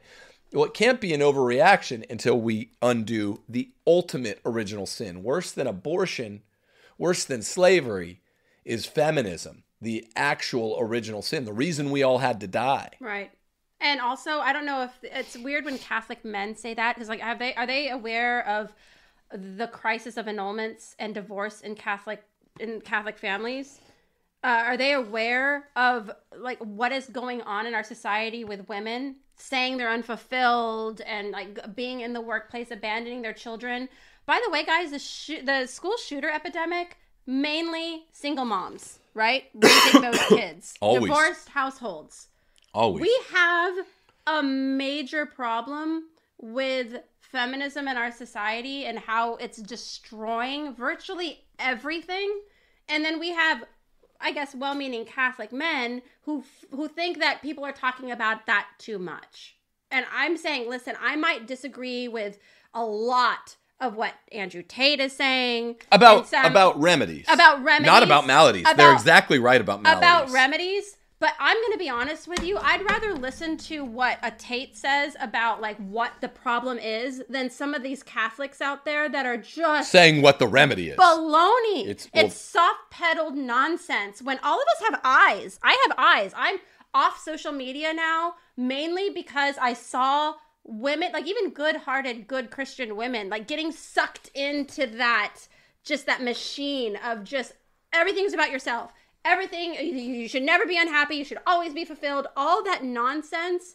We need to tear it down and rebuild it back up again. And a lot of Catholic commentators, I guess, are upset that even secular idiots like Tate are out there talking about well, it. no, no. They, like- they they podcasted earlier this weekend saying that there are Catholics that have onboarded this, and and of course they're talking about you and I, Yeah, uh, they- because we we led led the way here long before Tate was a household name. I was writing and publishing my book. You were writing and publishing your book. Listen to what Pius X said in 1909. Again, his address to the delegation of Italian Catholic ladies. He said, you be the judge as to whether or not he's exaggerating how wicked feminism is. He says, How mistaken is feminism, which seeks to correct God's work? That's what we've said before. so true. It's like a mechanic trying to correct the signs and movements of the universe. Hmm. This is what all of these Christian feminists are doing. Scripture, and especially the three epistles of St. Paul, he means Timothy, Titus, and, and Ephesians, I'm guessing, emphasizes woman's dependence on man, her love and assistance, but not her slavery to him as she does these. So she's made to serve man. Woman is. She's made to be his helpmate. She's made to give him consolation, but she's not his slave. She's utterly dependent on him. Well, this is all we're saying. Right. Uh, all everything Pius the Tenth said right there. This is this is all we've ever said. That yeah, the the red pill solutions are false. Right. They're feminist. They say not to get married. The feminine, uh, sorry, the red pill catalog of maladies is utterly correct. Yeah, they're they're right. Like I'm sorry, a lot of you Catholic Is male Pius exaggerating? a lot of you Catholic male commentators are flat wrong, and it sounds I'm in bizarro world where I'm saying like Tate is actually more correct than you are about Much what more. the problems Much are, more. not the solutions, but the problems are. I would listen to a Tate any day of the week talk about what the problems are with feminism in our society over some of these Catholic Of guys. course. I can't stomach it. It's just it's it's course. it's it's soft pedaling white knighting not understanding the full picture not even understanding scripture nonsense it's complete nonsense Well, look, we don't we don't you're written all day long. We're reading beautiful letters. Women, uh, a 25 year old woman. God bless you. You just just got your letter earlier this month. Who's mm-hmm. saying, you know, you changed my whole life, Steph. Your book changed my whole life. I I dumped the guy I was bef- with before because he was essentially a Christian feminist with, with like me. shout out to And jasmine Jasmine, what's up? you. And uh, but you get too many of these to name. I got a new man that's the boss. I'm so happy. I'm so thrilled. I'm about to get married. I'm engaged. Um, thank you, Steph. This is all you, Steph. you you get letters like this frequently. That one was particularly touching because of some of the personal flourishes. But we, and I get emails all day long. Will Nolan gets emails all day long this is not it's impossible to exaggerate the profundity of this biggest problem far bigger than what mass do you go to? Okay. the tlm often- is very beautiful Yeah. but what mass you go to has almost no bearing on your life when you compare it to are you living in a feminist household? That you have to be a trad by leading your family you know, you don't have to be a trad to get the Eucharist. You could go to a corny Novus Ordo Mass that'll be ugly. Sorry. And trads, as far as I could tell, just want to be a liturgical trad, not a patriarchal trad, because that involves someone else having to make the change. The bishop. The bishop needs to tell all the priests to do ad orientem, or better, better than that, just TLMs. Well, yeah, that's cool because it'll be much more beautiful. But that's putting it all on your bishop. And that's not really as important to your life, your wife's life, your kid's life as every ticking second of every minute of every hour of every day where your kids are looking at a dysphoric sense of the world, men out there, Catholic men, trads, because they see the mom ruling the roost. It's making your children and your wife and yourself into dysphorics. And it's not Christian. And it's the cause of original sin, feminism. And it's the worst thing. Aristotle said men wage revolutions for reasons of their private life. That's what these trad men are doing. Mm-hmm. I would guess. I haven't met them all. The only ones that bring us in are the ones that like us and they say, look how much you've helped our lives through your books. The ones that screech at us, and, and men do it too, Christian male trad feminists are very screechy. I think, well, I can't be sure, they're probably doing this for reasons of their private life. Well, also, I'd like to just say too, like I know Noland is like this. Uh, we're the same way. We are. We actually get down in the trenches with people and have. I can't tell you how, how many times we're on the phone with couples, talking to couples, counseling people. Uh, I know Will Noland is the same thing. Like we're He down does. in the trenches with these couples. I we know what's going on. We know men have a problem with their wives being overweight. Facts, just facts. Uh, we know that the marital debt is a huge problem in even trad society. We know Facts. that bitter like uh, wives working outside the home, the problems that that brings. A man not having authority in his household. We're in the trenches. I I will never back off of that. So if anybody else that wants to like challenge us on that, I want to I want to know how many hours are you on the phone with with these couples and emails and and and count and and literally like hearing what these people are saying, the struggles that they're seeing in their lives. Not to mention just having eyeballs and being in public. You can't go out into society without seeing this stuff all around you. But that, yeah, that's the non. That's the feminine, non-feminist version of asking a question. You, Yeah. oh, it's a rhetorical question because you know Yeah. nobody is banging down the door of these trad feminists, crypt, Christian crypto feminists, saying, "What do I do to better my marriage?" Because they all know if I ask most people, it's not just so and so or thus and such. It's you ask most people, and they too have lives that are pockmarked and riddled by unhappiness, the unhappiness of feminism. Right. They are getting yelled at by their wives as you guys are getting yelled at by your wives. So you're not, of course, you're not going to field this question. They know Steph doesn't yell at me. She does not ever yell at me. no. Never. Even on a bad day, even on the worst day of the month, it, things might be a little less smiley, which is unbearable for two or three Well, days. Well, that's what Sirach says. Like when a woman is unhappy, it even affects her face like a bear. Like I even feel that when I get like upset, where I'm like getting kind of like but you don't Yeah. yell at me. No. Of course, that's the point. It's and so- even then, if I don't, if you're not going around the house, No. you can, people can ask Nick or Michael Robillard, who's lived with us as we finish Don't Go to College. If you go around the house and you're not smiling, for one thing, that's rare. Secondly, met what what women don't know is that affects a man. It makes him want to go dine with the neighbors. A woman should be smiley, pleasant, looking nice, put together well, but really smiling. It gives me so much comfort, even on a bad day. If I just see you smiling, cooking in the kitchen, you making your irreverent jokes the way you do. Um, way you do. Yeah, if, if I come in the room and you don't make some wiseacre joke, I'm like, what's the matter? Well, that's your that's owed- job, ladies, to be the your, consolation. that's owed to you. I think men who provide their women um, the, the the what's owed to them, the right to be at home.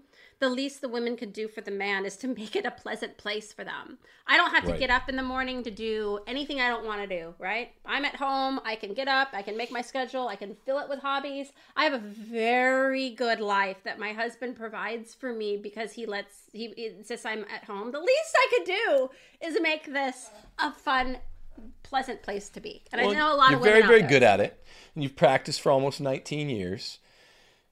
But we're just telling other women out there Mm-hmm. this is the most important part of being a trad, far more important than what liturgy do you go to. Yes, that's important. TLM's way better than Novus Ordo. But you inherently know people. Listen to what I'm saying now. Let me make a plea. You know it's bunk when someone wants to better their lives by focusing on what someone else, a third party like your bishop, who has nothing to do with your daily happiness, should or can or must do. Okay, you know that's nonsense. Whereas when 99.9% of your happiness is bound up in defeating feminism, all these trad guys, all these Catholic Novus Ordo guys, all these guys everywhere are afraid to take on that bear of feminism in their home. Instead, they focus on what will spruce up your life by 0.01% happiness if, if you had a TLM instead of a Novus Right. Ordo. It, it is a better mass. Right. But they're, they're focusing on something someone else has to do, and it's not a very effective thing toward improving your life, your kid's life, your wife's life. Everyone's still running around being dysphoric. Now, let me read to you. Speaking of trads who go to bat for low key semi Christian feminism that accuse us of exaggerating, even though Pius X, their big guy, one of my big guys, says um, feminism is the worst and says specifically that feminism was the cause of the fall. Uh, listen to this is Kennedy Hall just a couple days ago. I asked to be on this podcast, by the way.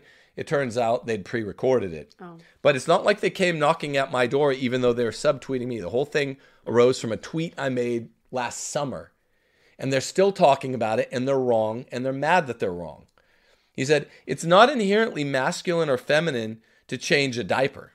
That's just wrong. I'm going to read you 20 quotes right now. You just do your duty. You just have duties. You just do your duties. There's no other thing.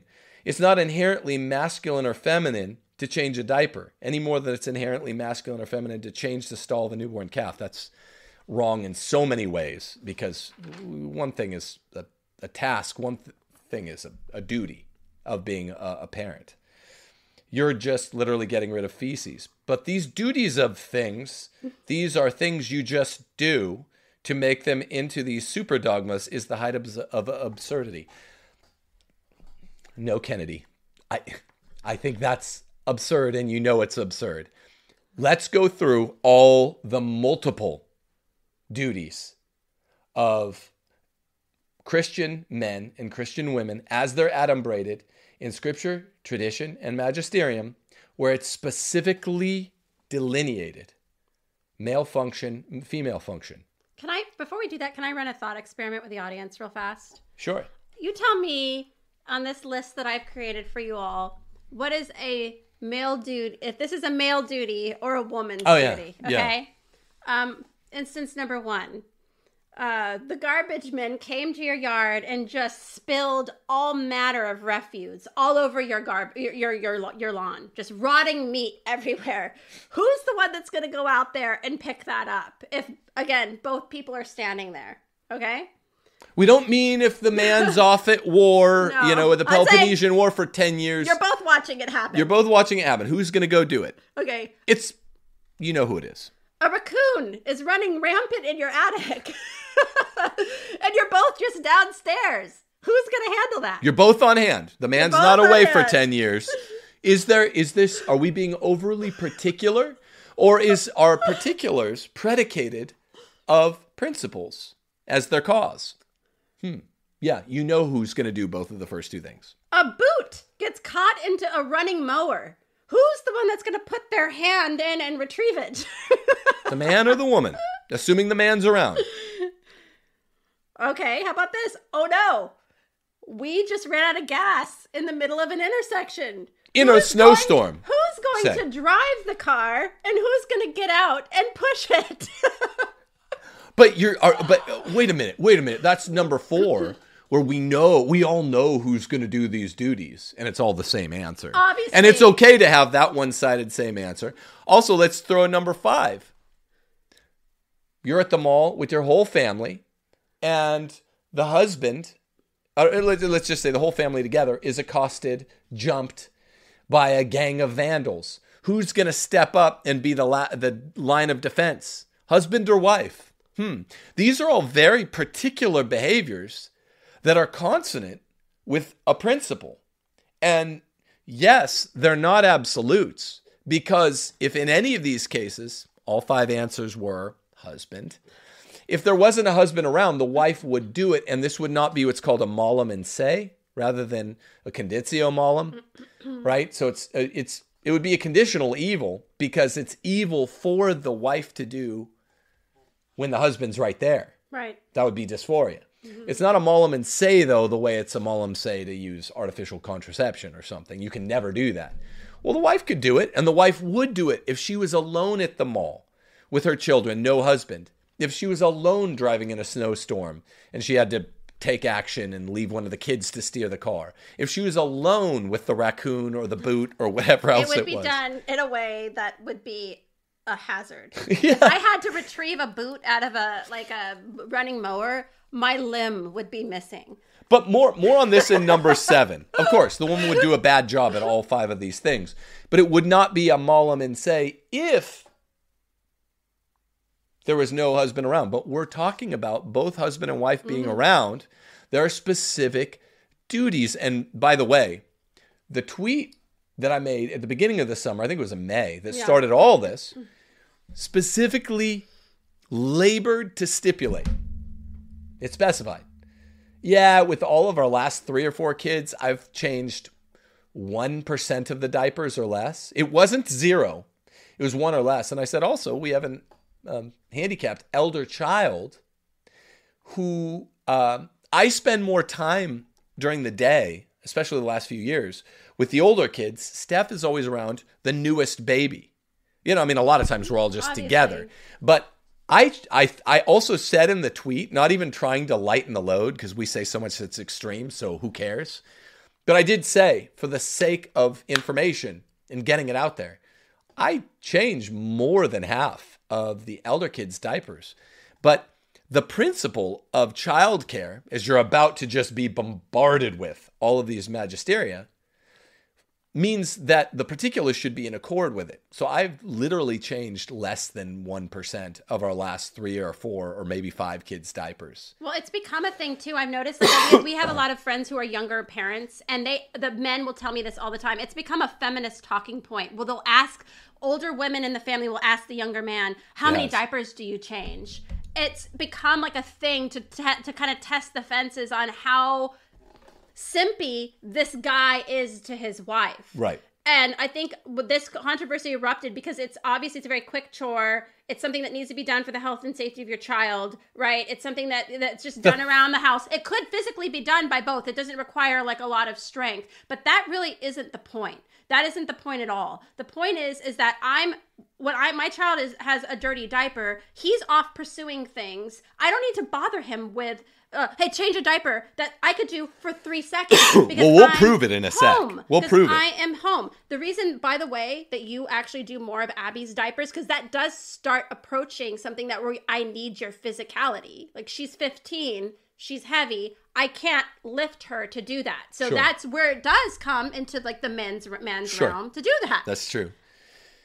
But you're right to raise this point, Steph. The feminist gatekeepers are everywhere, not just on One Peter Five or whatever, doing podcasts on how many uh, little baby diapers they do, how much of the distaff household chores. Distaff means female household chores. It's everywhere in the Old Testament. Female specific, particular behaviors that would be discordant with the principle Right. for a man to perform even once they're all gatekeepers and they're all saying things like my phone keeps going dead here um, I, I, I'm summing up the, the Kennedy Hall long quote with You just have duties and they aren't inherently masculine or feminine. Let's see how that holds up to 2,000 years of Catholic teaching.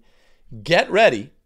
Last thing I'll say before I read all of this scripture, tradition, magisterium, going precisely the opposite way, because we all know this is absurd.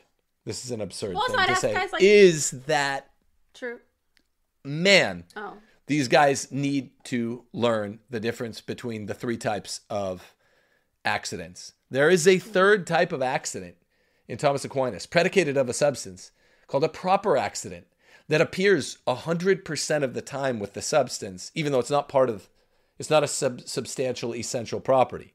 It appears 100% of the time, but it's just an accident, like laughter, laughter ability appears with rationality.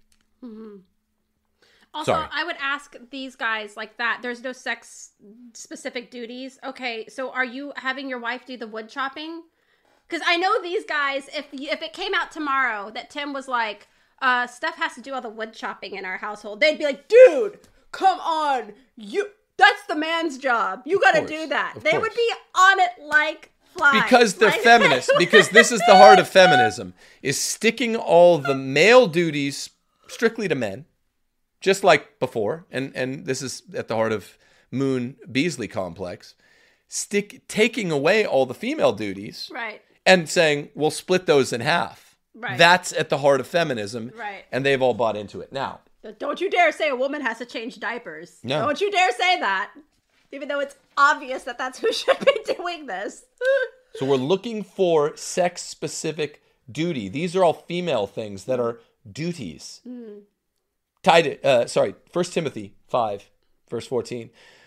I will, therefore, that the younger women marry, bear children, guide the house, give none occasion to the adversary to speak res- reproachfully. Guide the house means you do all of the chores corresponding therewith. And I, I heard um, Father Ripperger quote where he said something like, "Well, really, the man does it." No, the Bible's that's wrong. Very specifically, the woman guides the house.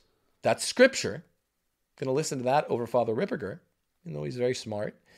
And um, you're going to see how often it is repeated. That's female specific. Proverbs 31, verse 27. She watches over the affairs of her household and does not eat the bread of idleness. We already proved to you the woman has to be at the home during the day and love it. Be there, love it, but also now First Timothy and Proverbs are saying watch over the affairs of the household. The first affair of the household, you'll see in a second, is child rearing. Now, First Timothy, totally different chapter, far away, so I'm not double double dipping here. Chapter 2 verse 11 after he talks about a woman learning in quietness and submission. Um, women will be saved through childbearing. That means not only having the children, but in other passages in the Old Testament, it makes clear this means bearing them and nursing them. And that means all of the duties corresponding to bearing and nursing. I know this isn't groundbreaking, but it's so well exampled that you're going to just see it time and time and time again. How about 1 Timothy 5, verse 8. If any provide, if any man provide not for his own, especially for those of his own house, he hath denied the faith and is worse than an infidel. That's a man that lets his wife work. That proves that it's assuming most men will be out pursuing a trade by day, doesn't it? There are so, duties. so there are duty specific things. And also, Trent Horn asked me that in our age old debate now. Well, where does it really say that in scripture? A man's an infidel if he's not the one leaving the house and pursuing outside of home work. How about another female specific duty now?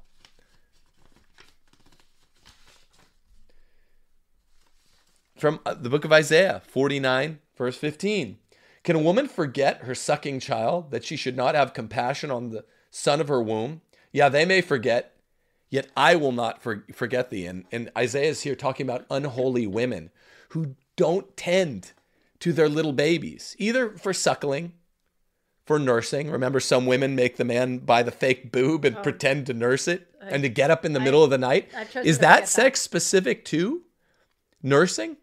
Because that's that's a duty that mothers have to their young. And usually, when you would get up with our young, and you nurse them, you also change their diapers, right? obviously. I what am I doing? I'm sleeping. I'm, snoozing. I'm snoozing. around our little kids. I'm so snoozing. it's just not even uh, uh, like I'm around them enough where it's like I should I know first if their diapers need to be changed. Like involving you in that, it's just kind of weird. Like men who are like, if you're noticing that, then maybe you're playing with the kid at the time. But I'm around here all day. I'm the one that's on the the, the boots on the ground, so to speak. I'm the first one aware of this. Jeremiah, uh, uh, chapter 30, verse 6. Now let me ask you a question. It's posed rhetorically. Do men give birth to babies? Then why do they stand there, ashen faced, hands pressed against their sides like a woman in labor?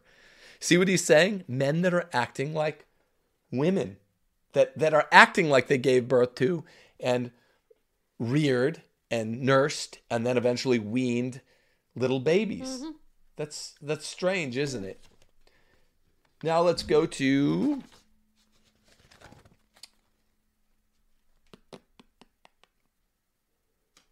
Pope Leo. The mutual duties of husband and wife have been defined, he says. And he's talking about a couple things Paul's epistle and the Roman Catechism, where men and women have different functions laid out for them, specifically around the household.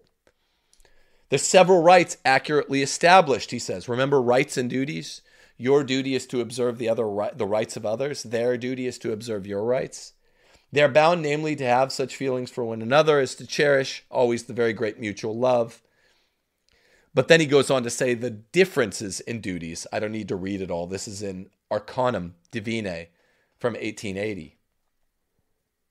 Interesting. So men and women do have different household duties according to Pope Leo. Don't listen to 1 Peter 5 on this, listen to Pope Leo. Benedict XV, the often forgotten about 20th century pope between all the Piuses. This is on women abandoning their homely duties, their specific functions that they are supposed to do. He's talking about how feminism caused them to do this. He says, Others abandon the duties of the housewife. Oh, there are specific housewife duties for which they were fashioned to cast themselves recklessly into the current of life. Now, again, I've never said that if a wife is a woman is sick or uh, out of commission or visiting an, an ill relative without the husband, that the husband would be committing a malum in se to do this. I said a husband should be doing wifely duties around the home 1% of the time or less was what I said in the Right. tweet. Same thing with a, hus- a wife doing her wood chopping of her husband. 1% of the time, if he threw his back out and winter's coming, you might have to do this. But it's perverse to do more than in those extreme situations. And diaper Is changing is just an obvious one. It's not that a man can't do it. It's like, why is he doing it? Yes. Why? Like I, I Because oh, he's ruled by have- his wife. Do you have an able-bodied woman around your house? Like th- this is just not doesn't make any sense to me. When men on Twitter were like, "Oh, this is so ridiculous," it's like, speak for yourself, bro. I Absurd. I have my household under control. Like I'm the woman. Like I know I I should be doing this. It's just clear. I I I'm not. Of course, my husband could do it, but why am I going to bother you about They it? They say the same thing to Rachel Wilson when she's online, and she says, "Anytime we're at a barbecue or a party or a dinner or a buffet, I make my husband's plate. I bring him over to me, it, it over to him. You do the exact same thing, but they they say the exact same thing to trip her up. Why is he incompetent? No, no, he's not incompetent. That's like helping out the priest as an altar boy with the cruets and being like, was that priest incompetent? No, it's the honor you pay to a higher person in rank than yourself. It's it's just something you started doing. I never knew chicks did that. You're just one of the best. Right. And you started doing it. I'm like, this is cool. And then we heard Rachel say it. And bitter idiots insult it because they're bitter idiots. Well, because women freak out first, and then they think, "Oh, this is a way to like kind of get in with the women." If I take their, if I join arms with women on this diaper issue, and Yeah. most of us women Yeah, out yeah. there who actually do this, we're like, we don't need you, bros. We should be chewing the diapers. Yeah. like I know that's my job. Yeah. Like I got it. Like it's really good. I, I, I. It, it takes four seconds. I'm not going to bother my husband about it. This is obvious. I'm just going to do it. Uh, I'm going to try to machine gun these, okay? Yeah, I promise. yeah, promise. 'cause we I have to get promise. through the others. That last one was Benedict 15, Natalis uh, Trecentesimi. This is a different Benedict 15, forgotten 20th century pope. Women's mission in modern society. Uh oh. You guys aren't going to like this. 20th century Pope, it's not ancient. The changed conditions of the time have conferred upon women functions and rights which were not allowed or in former times. He's going to make fun of it though. No change, however, in the opinions of men, no novelty of circumstances and events will ever remove woman. In, in so he's talking about her, her new functions and rights. Um, conscious of her mission from her natural center, which is the family. Oh, that's funny. That's funny. It's the family because um, functions and rights that are specifically female do attach to the family. And Benedict 15 just acknowledged it. That's so interesting. Pope Pius XI acknowledges the same thing. He says, in such things, undoubtedly, um, both parties to a, a, marriage contract enjoy the same rights and are bound by the same obligations. He's talking about love and mutual fidelity. In other things, however, there must be a certain inequality and due accommodation. This is functions he's talking about, which is demanded by the good of the family and the right ordering of and unity and stability of home life, that they do different functions.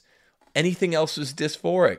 So now we've had all the Piuses. This includes Pius the Eleventh, and we've had Benedict the Fifteenth, and we've had Leo the 13th mm-hmm. Okay. Uh, wow, there's just so much. Can I just say, too, now we have common sense to most people that women typically do women things like changing diapers yeah.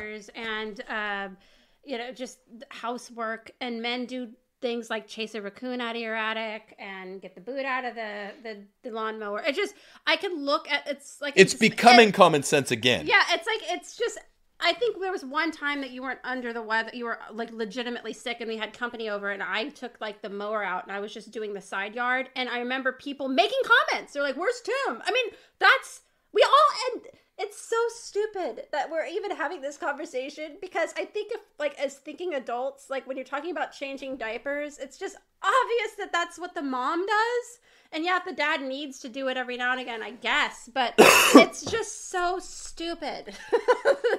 We're in this mode right now. Pius XI says in Divini Redemptoris, 1937, woman, um, he's specifically addressing what communism has done to woman's function in the home. She's withdrawn from the family and the care of her children, changing diapers, to be thrust. I, I'm adding that in myself, but withdrawn from the family and the care of her children to be thrust instead into public life and collective production under the same conditions as man. So he's totally assuming man public, woman private, man, hmm. woman does everything in the home during the day, man does everything in public. The care of home and children then devolves upon the collect, the, the commune.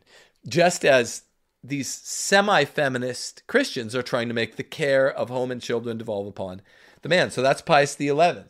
Now we go to uh, Pius the 12th. So all of them are hitting it, you see. Woman's duties in social and political life. That's the name of the document. And this is about woman's abandonment of home leading to misery. We see a woman who, in order to augment her husband's earnings, must betake herself to a factory, leaving her house abandoned during her absence. Now, let's see if there's any functions or woman specific duties that are also abandoned. The house, untidy and small perhaps before, becomes even more miserable for her lack of care.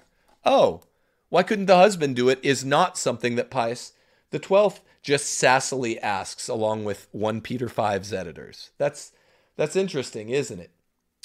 Huh. How about Second Vatican Council? Now these guys don't like Second Vatican Council, but even liberal Gaudium et Spes, Constitution of Second Vatican Council says the children especially the younger ones among them, the, the diaper clad, I'm guessing, the diaper class, need the care of their mother at home. The domestic rule of hers must be safely preserved. Oh, okay. So even liberal Vatican II is more trad than some of the trads on this. That's interesting. How about Pope Paul VI, liberal, perhaps Freemasonic, accused of Skittles, Pope Paul VI, in the encyclical Inter Insigniores between the ladies. He says, but this does not mean all this new stuff, that the distinction between man and woman, insofar as it determines the identity proper to the person, is suppressed in the glorified state. Even in heaven, we're going to have our own identity. and everyone knows appetites always follow function. Um, what holds for us also holds for Christ. It is indeed evident that in human beings, the difference of sex exercises an important influence much deeper than, say, ethnic differences. Okay, I, I've quoted this one before. I think it's just basically that the woman's duties revolve around what's usually being done around the house with the children because the man is away during the day. It really could be broken down to that. That means cleaning, diaper changing, uh, beautifying, cooking, things, activities that are being done at the house because the husband is out during the day. It's just very, it's obvious. Stuff that we thought was common sense. I thought this was common I- sense. It's so Evidently, we have trads barking about the fact that men are men and do men things, and women are women and do women things 99 times out of 100. and it was And they, if you have to say 99 times out of 100, then it means somebody is being stupid. It means you're trying not to get it. Don't be one of these guys. Don't try not to get it. You get it. Oh, like men men play sports, women don't. Well, that doesn't mean that the girls have never come out there with me and Gabe in the basketball court and thrown up a ball or two, or that I make them go inside. Men play sports seriously. 99th percentile. Women don't. Okay? How about this? John Paul II in the encyclical Laborem Exercens, much more important than what he wrote in his letter to the dames. Experience confirms that there must be a social reevaluation of the mother's role. He means as a reaction to feminism. And it's confirmed here of the toil connected with it, and of the need that children have for care, love, and affection in order that they may develop into responsible, morally and religiously mature, and psychologically stable persons. It will redound to the credit of society to make it possible for a mother to do all these tasks without inhibiting her freedom. Uh, he's very flowery, blah, blah, blah. To devote herself to taking care of her children and educating them in accordance with their needs, which vary with age. So the younger ones need diapers changed. Didn't think this would break the bank to say. How about I'm yeah, I'm really trying to yeah. I no, you're right. I'm trying to speed it. I think we're like halfway through our list right now, so we're gonna have to. The rest don't need this. How about Saint Jerome, the all-time Catholic master of Scripture, the greatest Catholic ever, who didn't write Scripture mm-hmm. to know Scripture?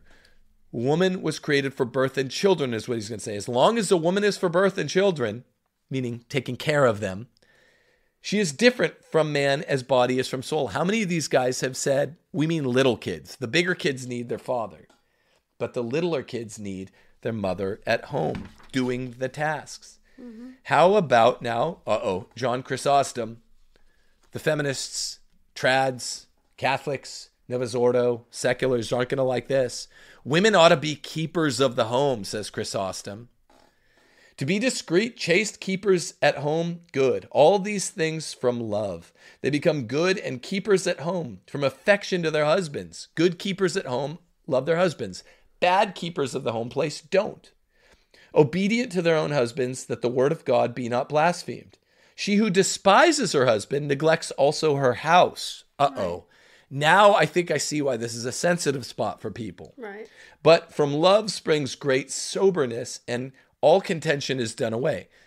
Let me reread it. She who despises her husband neglects her house. But from love, great soberness. He means she's really, really, like you are, really thorough about this stuff. I don't want to put upon my husband to do this unless I, I'm really sick. I have seven kids. I just don't understand the argument. Like, if the diaper needs to be changed, it doesn't even occur to me to come to you and ask to do that. I have, and I have seven, and I have how many diapers? Abby's in diapers, Miriam's coming out, Gabe and Penny. I have four in diapers right now, and it doesn't even occur to me to ask you not. to do that. Like, I why? Well, yeah, but Ab- Abby, because Abby's 15, so she's usually with me and the older kids Yeah. if we're out and about. yeah, So I'll take care of that. yeah. But all this goes with common sense until you get the people playing stupid, playing obtuse, pretending they don't know the difference between a man and a woman, the way feminists tricked them into. You guys know the difference between a man and a woman. And it was a Here's- woman online, right, that said, "Oh, my husband has never changed a diaper," and everybody freaked out. I Mega, like, yeah, You yeah. changed some diapers, and I read that tweet, and I was like, "That's based. Good for her." My my my, my initial reaction isn't like, "Oh, let's tear this down." This woman said something that's that's a, like should be offensive. I I looked at that and I was like, "That's." A, She that's- said it's cause for concern if a man is ever changing diapers. And I was like, I told her, I read that. You're right. That was the start of all this. I retweeted with a comment. I'm like, look, I've done it. I did it more with my first kids before I knew better, and you have more time Mm-hmm. when there's only one or two around. And I was also less anti-feminist then. Mm-hmm. But with my other kids, it's only been in emergencies, and that's what caused the whole brouhaha. Because I don't think she's Catholic, Meg Ha, Yeah. on Twitter, with all the Catholics. Right. Listen to Clement of Alexandria. The woman is to occupy herself as a housekeeper and helpmate to her husband. Nor are women to be deprived of bodily exercise, says Clement. But they are not to be encouraged to engage in wrestling or running. Uh oh. Women's sports. Women's sports aren't going to like that. But are to exercise themselves in spinning, weaving, superintending the cooking if necessary. That sounds really specific, Clement. I don't think Eric Sammons likes that, Clement.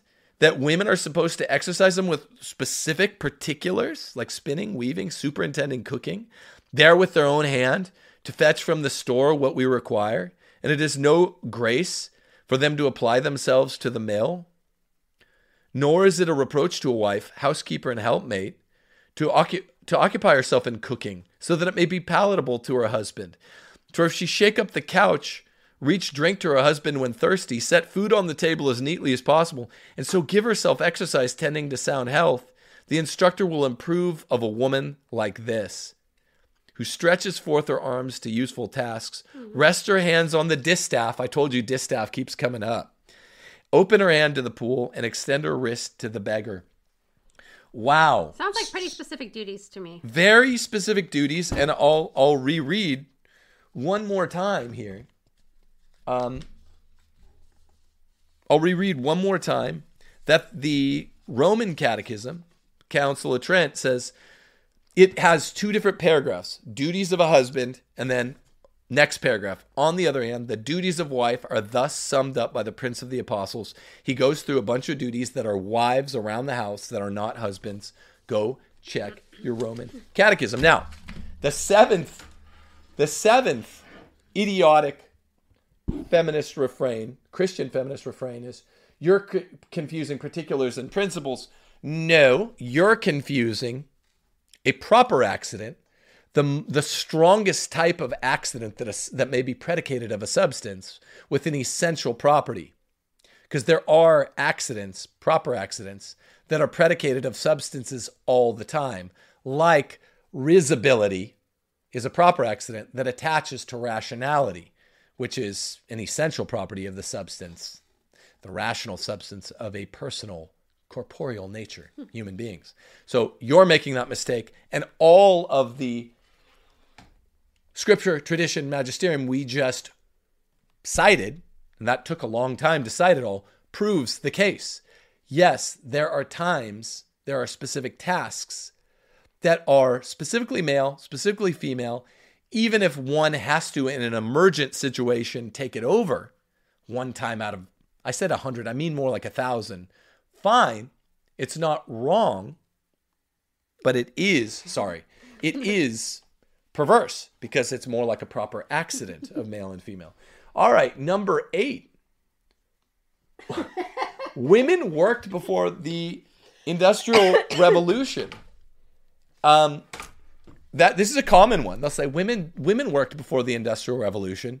Prostitution was around before the Industrial Revolution, and Yeah. so was murder and um, all sorts of disgusting bad yeah, things. rape, murder, thievery. Yes, women worked before the Industrial Revolution, and guess what? I just cited for you Old Testament before Jesus, New Testament right after Jesus, uh, patristics, scholastics, and the Roman Catechism saying that anytime a woman, a married woman, works outside of her home, she brings shame to our family, and it is a grave evil and a grave injustice. Even JP2 calls it a grave injustice. So, yes, women worked before the Industrial Revolution. It was forbidden then, it's forbidden now. It's just so obvious I don't know why that has become an argument. Like, oh, in the past, I think because some, unfortunately, I think some trads think everything in the past is to be recreated. If it was in the past, it was better than it is now because obviously the society now is terrible. And so anything in the past is like, oh, if it was in the past, it was good. It's like, no, no there's still bad things in the past too. And women working at any time, married women working, obviously single women can work, but married women working at any time is a bad thing, whether it's Industrial Revolution, during the Inquisition, or like, during 9 11. 9 11, uh, yeah. In 1945, in 2017, in 945. It doesn't, doesn't matter. These principles are timeless. Once again, you trad feminists out there are confusing principles and particulars, which is hilarious. And again, have you read the Bible? Because again, it's not proof texting. It's everywhere in the Bible what a woman should be doing and how she should be spending her time. Very clear. Very clear. Number nine, this is a hilarious. This is the most funny of all of them. Some of them are just frustrating, but like Christian feminists will say, will say, you'll quote them all of this scripture, and they'll go, "Well, that's that's just out of context," or what you said. They'll say, "You're proof texting." What do you mean out of context, ma'am? A, a lady just got pwned on Twitter for saying this. I just cited every pope of the 20th century who teaches, and they all say how obvious. They all use the word patent. This is very patent, meaning obvious. Men and women are different. Men are in charge of women. Women have to submit. And they all cite the same eight passages of the New Testament. And all the patristics and all the scholastics in between those 20th century popes and the penning of scripture all agree obviously idiots. Men are in charge, husbands are in charge of their wives, and there's not one word contrary in any of the Christian tradition, aside from maybe Pope Francis or something like that. I, I don't think he you should guys, count. You guys can't take women seriously when they say uh, that is out, out of, context. context. That's just women speak for. I don't like that. I don't. I don't like what you're saying, buddy. And you know what? it's way out of context and i heard your proof texting then i literally said this to the the uh, blonde lady on twitter who said that to me when i quoted a bunch of this a bunch of popes saying men are in charge and husbands are in charge and mm-hmm. scripture mm-hmm. i go what do you mean i took it out of context i literally provided like a like a 12 line pope leo the 13th quote from Arcanum Divinae and i go what do you mean that's the full paragraph and I go explain, and she didn't know how to explain it, and some guy was getting frustrated with her. Understandably, ended up calling her a, a mean name, and she's like, "I just have to get out of this." And it was like, "This is bad. You should also log off and not have a social media account, lady." But she felt bad and she felt frustrated because she just said what society's trained her to say. That's out of context. And I said, "Explain." And she didn't know what the words that are coming out of her mouth meant. The context means it means with the paragraph. Right. So I provided a whole paragraph, and she's like, I don't know what she meant. I mean, like women don't know what they mean either. It's, just mean, well, hopefully there's something that contradicts that some other passage in the Bible in the back. It's uh, it's just what? childish women antics. When a woman doesn't like something, she reduces it to, well, if I don't like it, then it must not be true and they don't ever bother to actually go and find out if it is. Because any intelligent christian woman who's ever read the entirety of holy scripture they can't argue with it. It's right. so clear throughout. So when a woman tells me any of the verses that we've we've we've we've cited today about in holy scripture about the husbands being the head of the, the wife and the woman having to stay at home and especially if they're catholic and we combine that with a magisterium and she says that's out of context. Really what she's telling me is that she's um out of she's answers. Illiterate or unintelligent or doesn't know how to read or she has reading comprehension issues or something because it's so very clear. You can't say something this is out of context and not sound like you might have like brain damage. brain damage or you just don't know how to read. It's that simple. Number 10 is a hilarious christian feminist thing and i addressed start, it like, the other day. up like randomly? Yeah. like this one's called the Schmitz rib fallacy. The Schmitz rib fallacy. Literally, this is either a direct prevarication or just a total embarrassing misunderstanding by, by Father Mike Schmitz. Sorry, guys. Um, you might just be an adorable little guy, and that's fine. I'm, he's he's given great homiletics in other contexts, but he is on Ascension Press, and they are official Christian feminists. Now, here's what he says: that Eve was made from the rib of Adam to show Adam and Eve's equality. And he cites the exact sources that I'm going to cite for you who say that this means their utter and radical inequality. And he just he cites them and then he says it means the exact opposite of what the citations say they mean. So dig this. I'll rap with you, Father Mike. Again, I, I know I'll say this again. Like it's so silly to me this argument that woman was equal with man when man was created first, and woman was specifically created for man from man. And she's called the glory of man as man is the glory of God. Okay, right. But here's Saint Jerome. I think this is the first commentator on what it means. He's the master of scripture of all Catholics who didn't write scripture. Mm-hmm. Adam's rib fashioned into a woman signifies Christ and his church. Not there is there an equality between Christ and his church, Mr. Schmitz rib fallacy maker, Fa- Father Father Mike? No. Um, St. Thomas, who's I think the one that Father Schmitz is actually citing, says this in in question 92 of of ST1. In question 92 where he says the whole point of question 92 is woman is naturally subject to man, no equality. Remember, Aquinas calls women an imperfect man. Mm-hmm. Uh, women should not have authority over men. They're naturally subject to man. He says, I answer that it was right for the woman to be made from the rib of man. First, to signify the social union of man and woman. For the woman should neither use authority over man, and so she was not made from his head, nor was it right for her to be subject to man's contempt as his slave and so she was not made from his feet.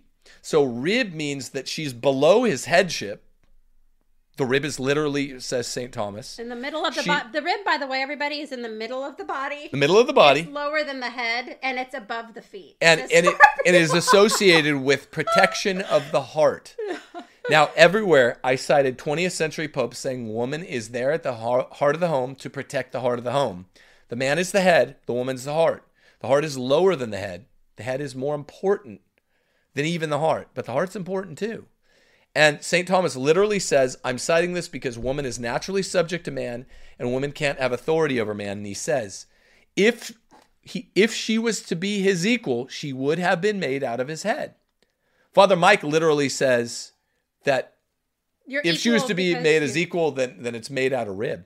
I he also says that she's next to his arm to be guarded. That's also an mm. inversion. I guess his mom had some boomer plaque or something up in her house that said all this. It's just a lie. Um, no, all of the patristics make clear with St. Thomas that she is there to protect as the consoler, not not him. Yeah, he's there to be the brawn. Woman is there to console him, like Saint Jose Maria Escriva after a hard day. She's to protect the heart. She's supposed to be the one guarding the morale of the home. He's in charge. She keeps it peppy, like like Jose Maria. Which says. makes sense that she was created to be his companion. She was there created to guard his heart, which is why she's made out of rib meat, right? That makes perfect sense. And like you said, I think what these Christian feminists are thinking is that they'll say, oh, she's made out of his side meat. So side equals side yeah. by side, meaning they're equal. No.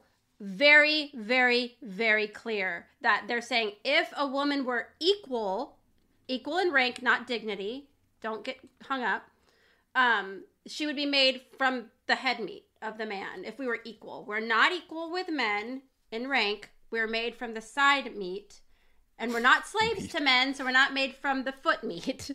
it's just very. There's a lot of meat. But but but I think the Schmitz rib fallacy comes from a, an, an honest error. I'm going to do him. I'm going to assume the best. It's from he says at some points in his Bible teaching or whatever that it's from his mom's like live laugh love plaque or whatever that she had a like a live laugh love kind of bougie Christian plaque that said something about it. Oh, so the, the, the feminist lie that perverts Thomas, perverts Jerome, and perverts Peter Lombard, the great medieval philosopher, the great one, besides Thomas, until Thomas came along and surpassed him. Eve was formed, Peter Lombard says, not from just any part of Adam's body, but from his side, so that it should be shown that she was created for her partnership of love, lest perhaps if she'd been made from his head, she should be perceived as set over man in domination, or from his feet, as if subject to him in servitude. Therefore, since she was made neither to dominate nor to serve the man, but as his partner, she had to be produced neither from his head nor his feet, but his side, so that she would know she was to be placed beside herself. The, um, and in other places, uh, in a nearby paragraph, Lombard says helpmate. So not equal in rank. Okay, it's a it's a social union, but they're not equal in rank. She is there to be his helpmeet and his companion. I mean, think about companion. It, think about it in chrono- chronolo- like the chronology of this, which what, what I think about all often that God created the male first. And that was going around, that was going fine enough.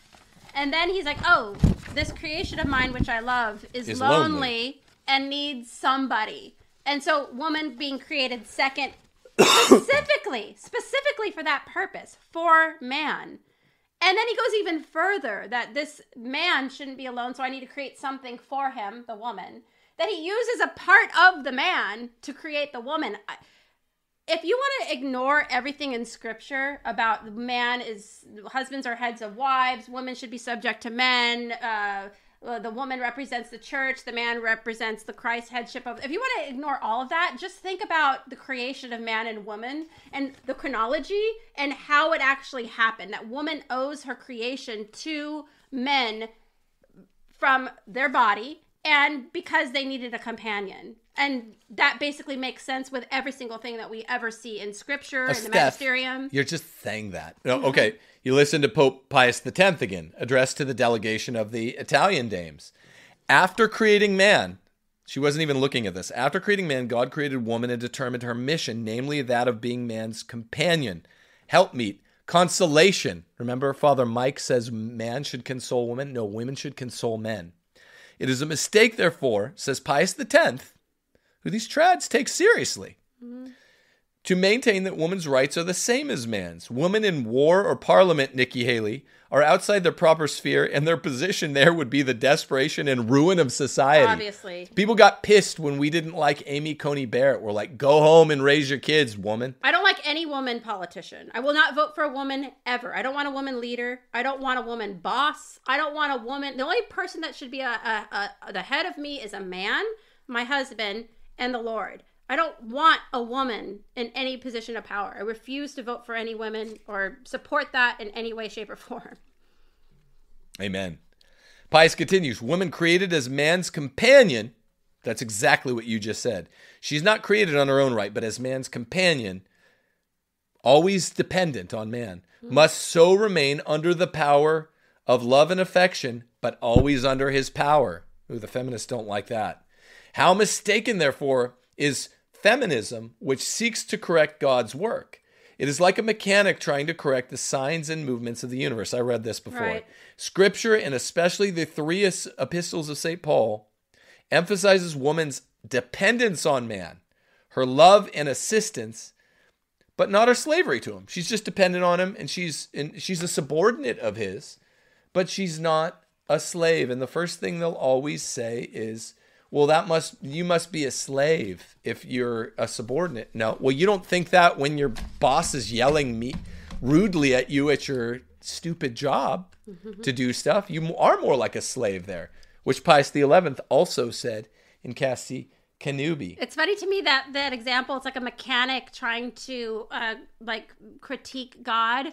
I think even the the image of a mechanic is too dignified for these feminists trying to argue with God. I think it's more like a street juggler or like a clown going in and telling God, like, no, that's not what Pius it means. means that's it- not what it means. He doesn't mean like a car mechanic. Pius the Tenth is responding to Enlightenment empiricist philosophers who called themselves uh, as presenting the mechanist anti-Aristotelian philosophy, following from Francis Bacon and John Locke.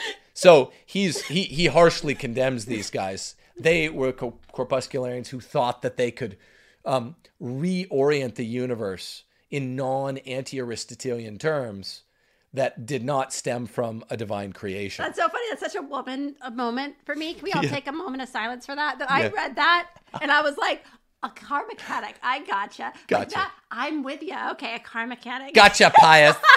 Pius X. Bingo. Mechanic. All right, sir. Gotcha, Bob. No, I, I love you, Steffi. You're the best. Um, okay. Stupid, retardo Christian feministism number 11. My husband and I just help each other. We're equals. We don't need to um designate who's the boss, even though God in nature designated it that way and wanted it promulgated that way. Um, okay, so you're dysphoric, I guess you admit. How about this? The Catechism of the Catholic Church, the fruity one, promulgated in 1993, the super liberal one that, that wants to make everyone feel good, says this Holy Scripture affirms that man and woman were created for one another. Oh, oh, now that's a little fruity because woman was created for man, not the other way around. Yeah. That runs into actual technical problems. It was not good that the man was alone, so they acknowledge man was there first, even in the 1993 Catechism. Woman, flesh of his flesh, dot dot dot, I'm looking for it, was given to him by God as a helpmate. So even and they they got they misspelled it. Helpmate is spelled H E L P M E E T. People, not M A T E. That's a modern perversion. They spell that way, but even the CCC says to these women that say, "Well, my husband and I help each other." No, you are his helpmate. He's not your helpmeet. Do you understand? That doesn't mean he doesn't help you out.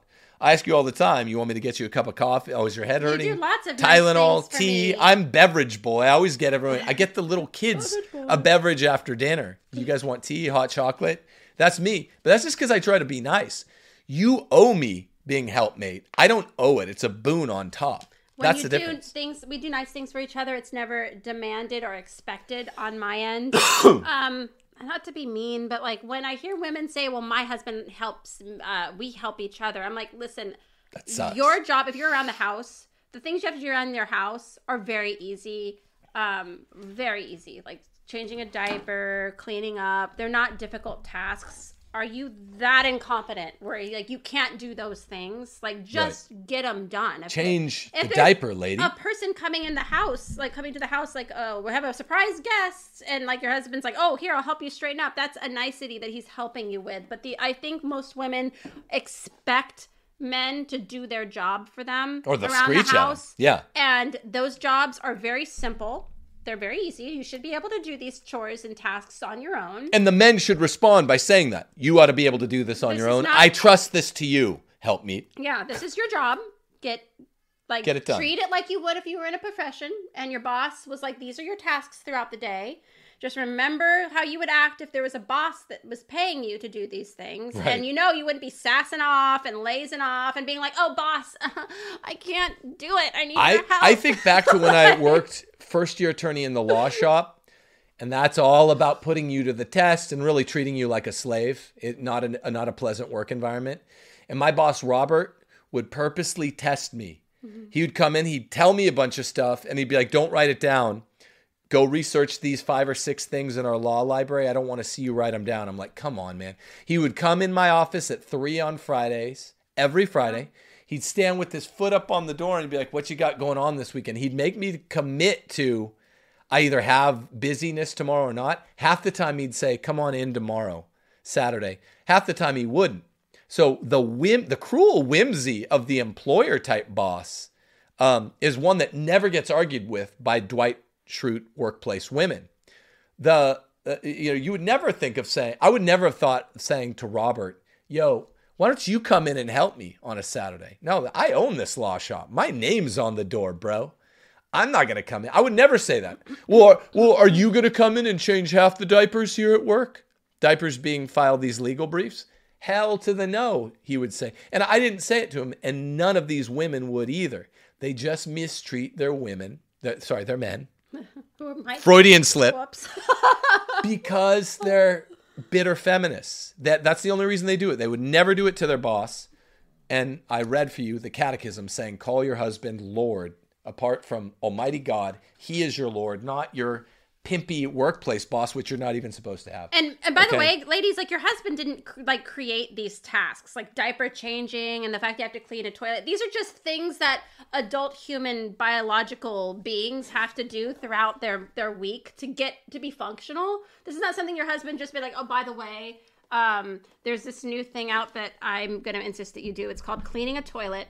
And this is what you're gonna. These are just things that, like of a functional household. So if we're taking our, if you stood up at the altar and you said, "I'm going to be a wife and a mother," you're an intelligent person. You know that that requires diaper changing, possibly becoming pregnant and giving birth, nursing a child, um, having intercourse with your husband. There are things that are just. You'll have a home. The carpets will need to be vacuumed. A counter will need to be washed. And the only conditions that a, a wife ought to be comfortable being like, would you help me with these wifely tasks, should be as exigent, as pressing as those which would have made me ask my boss, could you come help me with it? It would be literally something like, we're getting an audit of the law shop tomorrow. Yeah. I need all this done. I don't have enough hours to do it. We're going to get busted by an audit unless can you and can all the other partners help me do this? That's the only time. If like what was hanging in the other uh, inveighing balance was total ruin and despair. That's the only time you've ever asked me, "Hey, would you do? What would you? Uh, you've never asked me to cook, but would you clean? Uh, would you do this diaper? it would. It would be awful. The diaper might go in the food. But look, let's let's let's. I, I want to get to number twelve, and then get the heck out of here. I do this? These women will say this violates two first principles. Well, okay, so you've made your case. Uh, I guess I'm wrong, and they're still mad. I guess I'm wrong, but isn't it an insecure thing to have to say all these things about men being boss and women being their subordinates? Even if it's true, isn't it kind of secretly really wrong or insecure or lame of you to say? No, that's not how the principle of proportionate cause works. That's not how the principle of uh, contradiction works. If it's true and it's not immoral to propose it propositionally, to reason it through, it's not immoral or in some other way disordered to say it. It's not im- immoral or disordered to act it out, then it's definitely not disordered or immoral for me and Steph to tell people you ought to act this out. What that's called is a woman being womanish and desperate when we've destroyed her with a 28 page document full of scripture, tradition, magisterium saying you're absolutely wrong. So that's the last thing they'll say. Isn't it insecure to say all this, even if you're right? We've walked you through, guys who are just dating, 12 of the main tricks that chicks will use when they're wrong in general, not just about this issue. And I would say that the reason that we're in the mess that we are in the state of the family, the state of the church being super feminized, uh, just like the degenerate, like just uh, everything, the muck that's going on is because people haven't been saying this enough. The church now during Mass will actually bracket out Ephesians 5 when it is one of In the re- missal. In the missal and give the option for priests to read that holy word because it upsets so many women. It invites them not to read If it. you say that, is it insecure to say that? Then I'd say that you have your head in the sand. That you are dumb because this everything that we're saying here hasn't been said nearly enough by nearly enough voices, and it's the absolute truth. Absolutely. So you're gonna hear us say it more. Not less. They're trying to get us to say it more because we're pricking their consciences. That's what it True boils down to. The the feminists, meaning men and women, they're all dysphorics.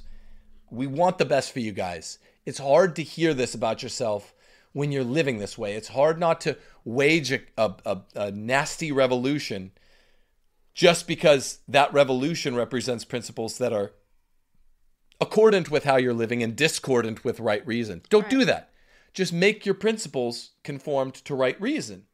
It, Fulton Sheen used to say, if you don't live the way you believe, you'll soon believe the way you live. That's what's happening. Now, a, a runner up for number 12, dumbest thing they'll say, which is kind of hilarious, about all of these Christian feminists that because now fewer and fewer people on the right wing are on their side because we've waged this avalanche, mm-hmm.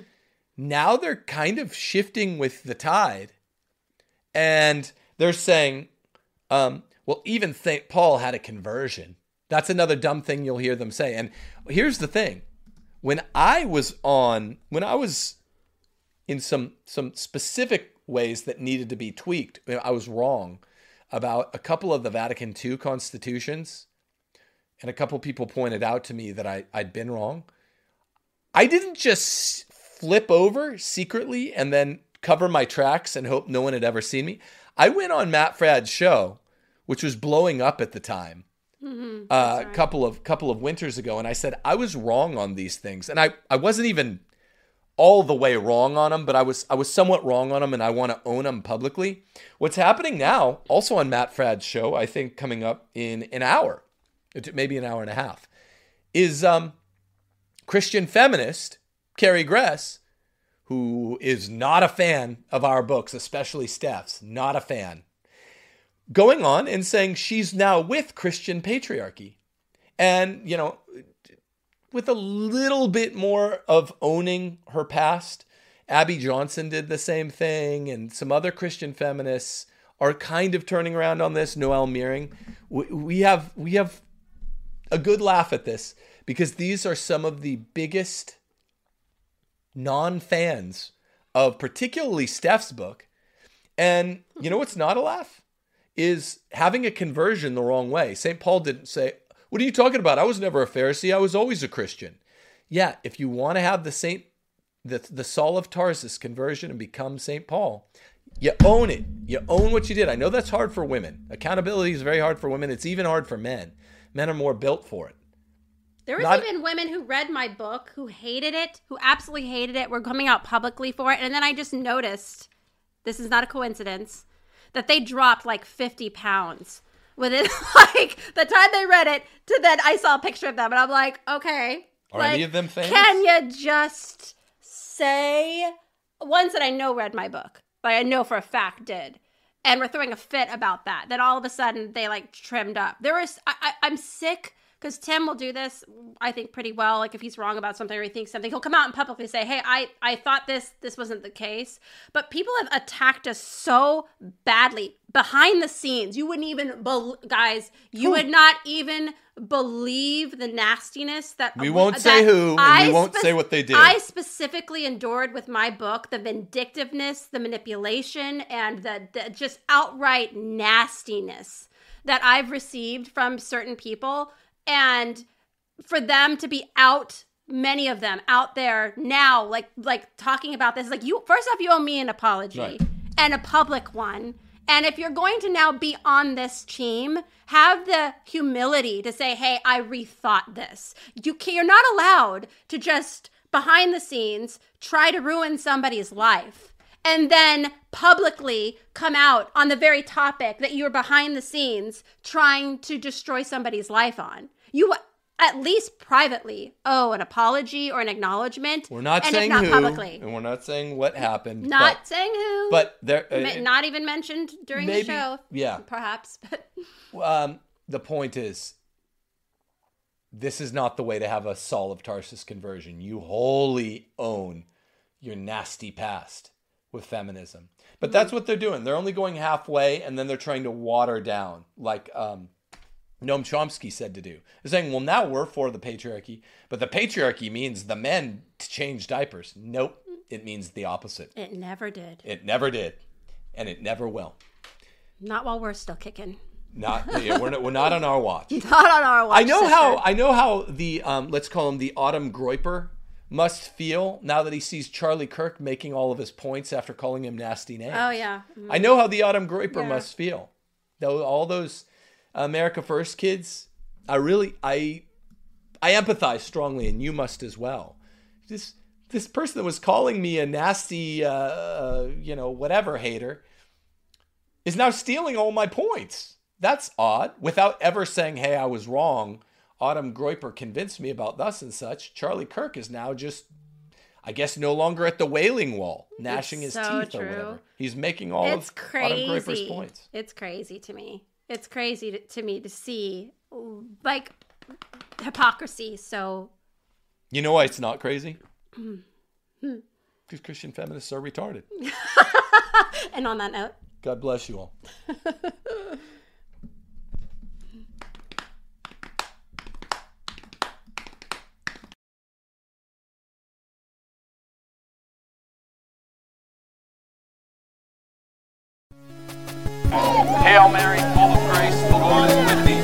art thou amongst women, and blessed is the fruit of thy womb, Jesus. Holy Mary, Mother of God, pray for us sinners now and at the hour of our death. Amen. Hail Mary, full of grace, the Lord is with thee. Blessed art thou amongst women, and blessed is the fruit of thy womb, Jesus. Holy Mary, Mother of God, pray for us sinners now and at the hour of our death. Amen. Hail Mary, full of grace, the Lord is with thee. Blessed art thou amongst women, and blessed is the fruit of thy womb,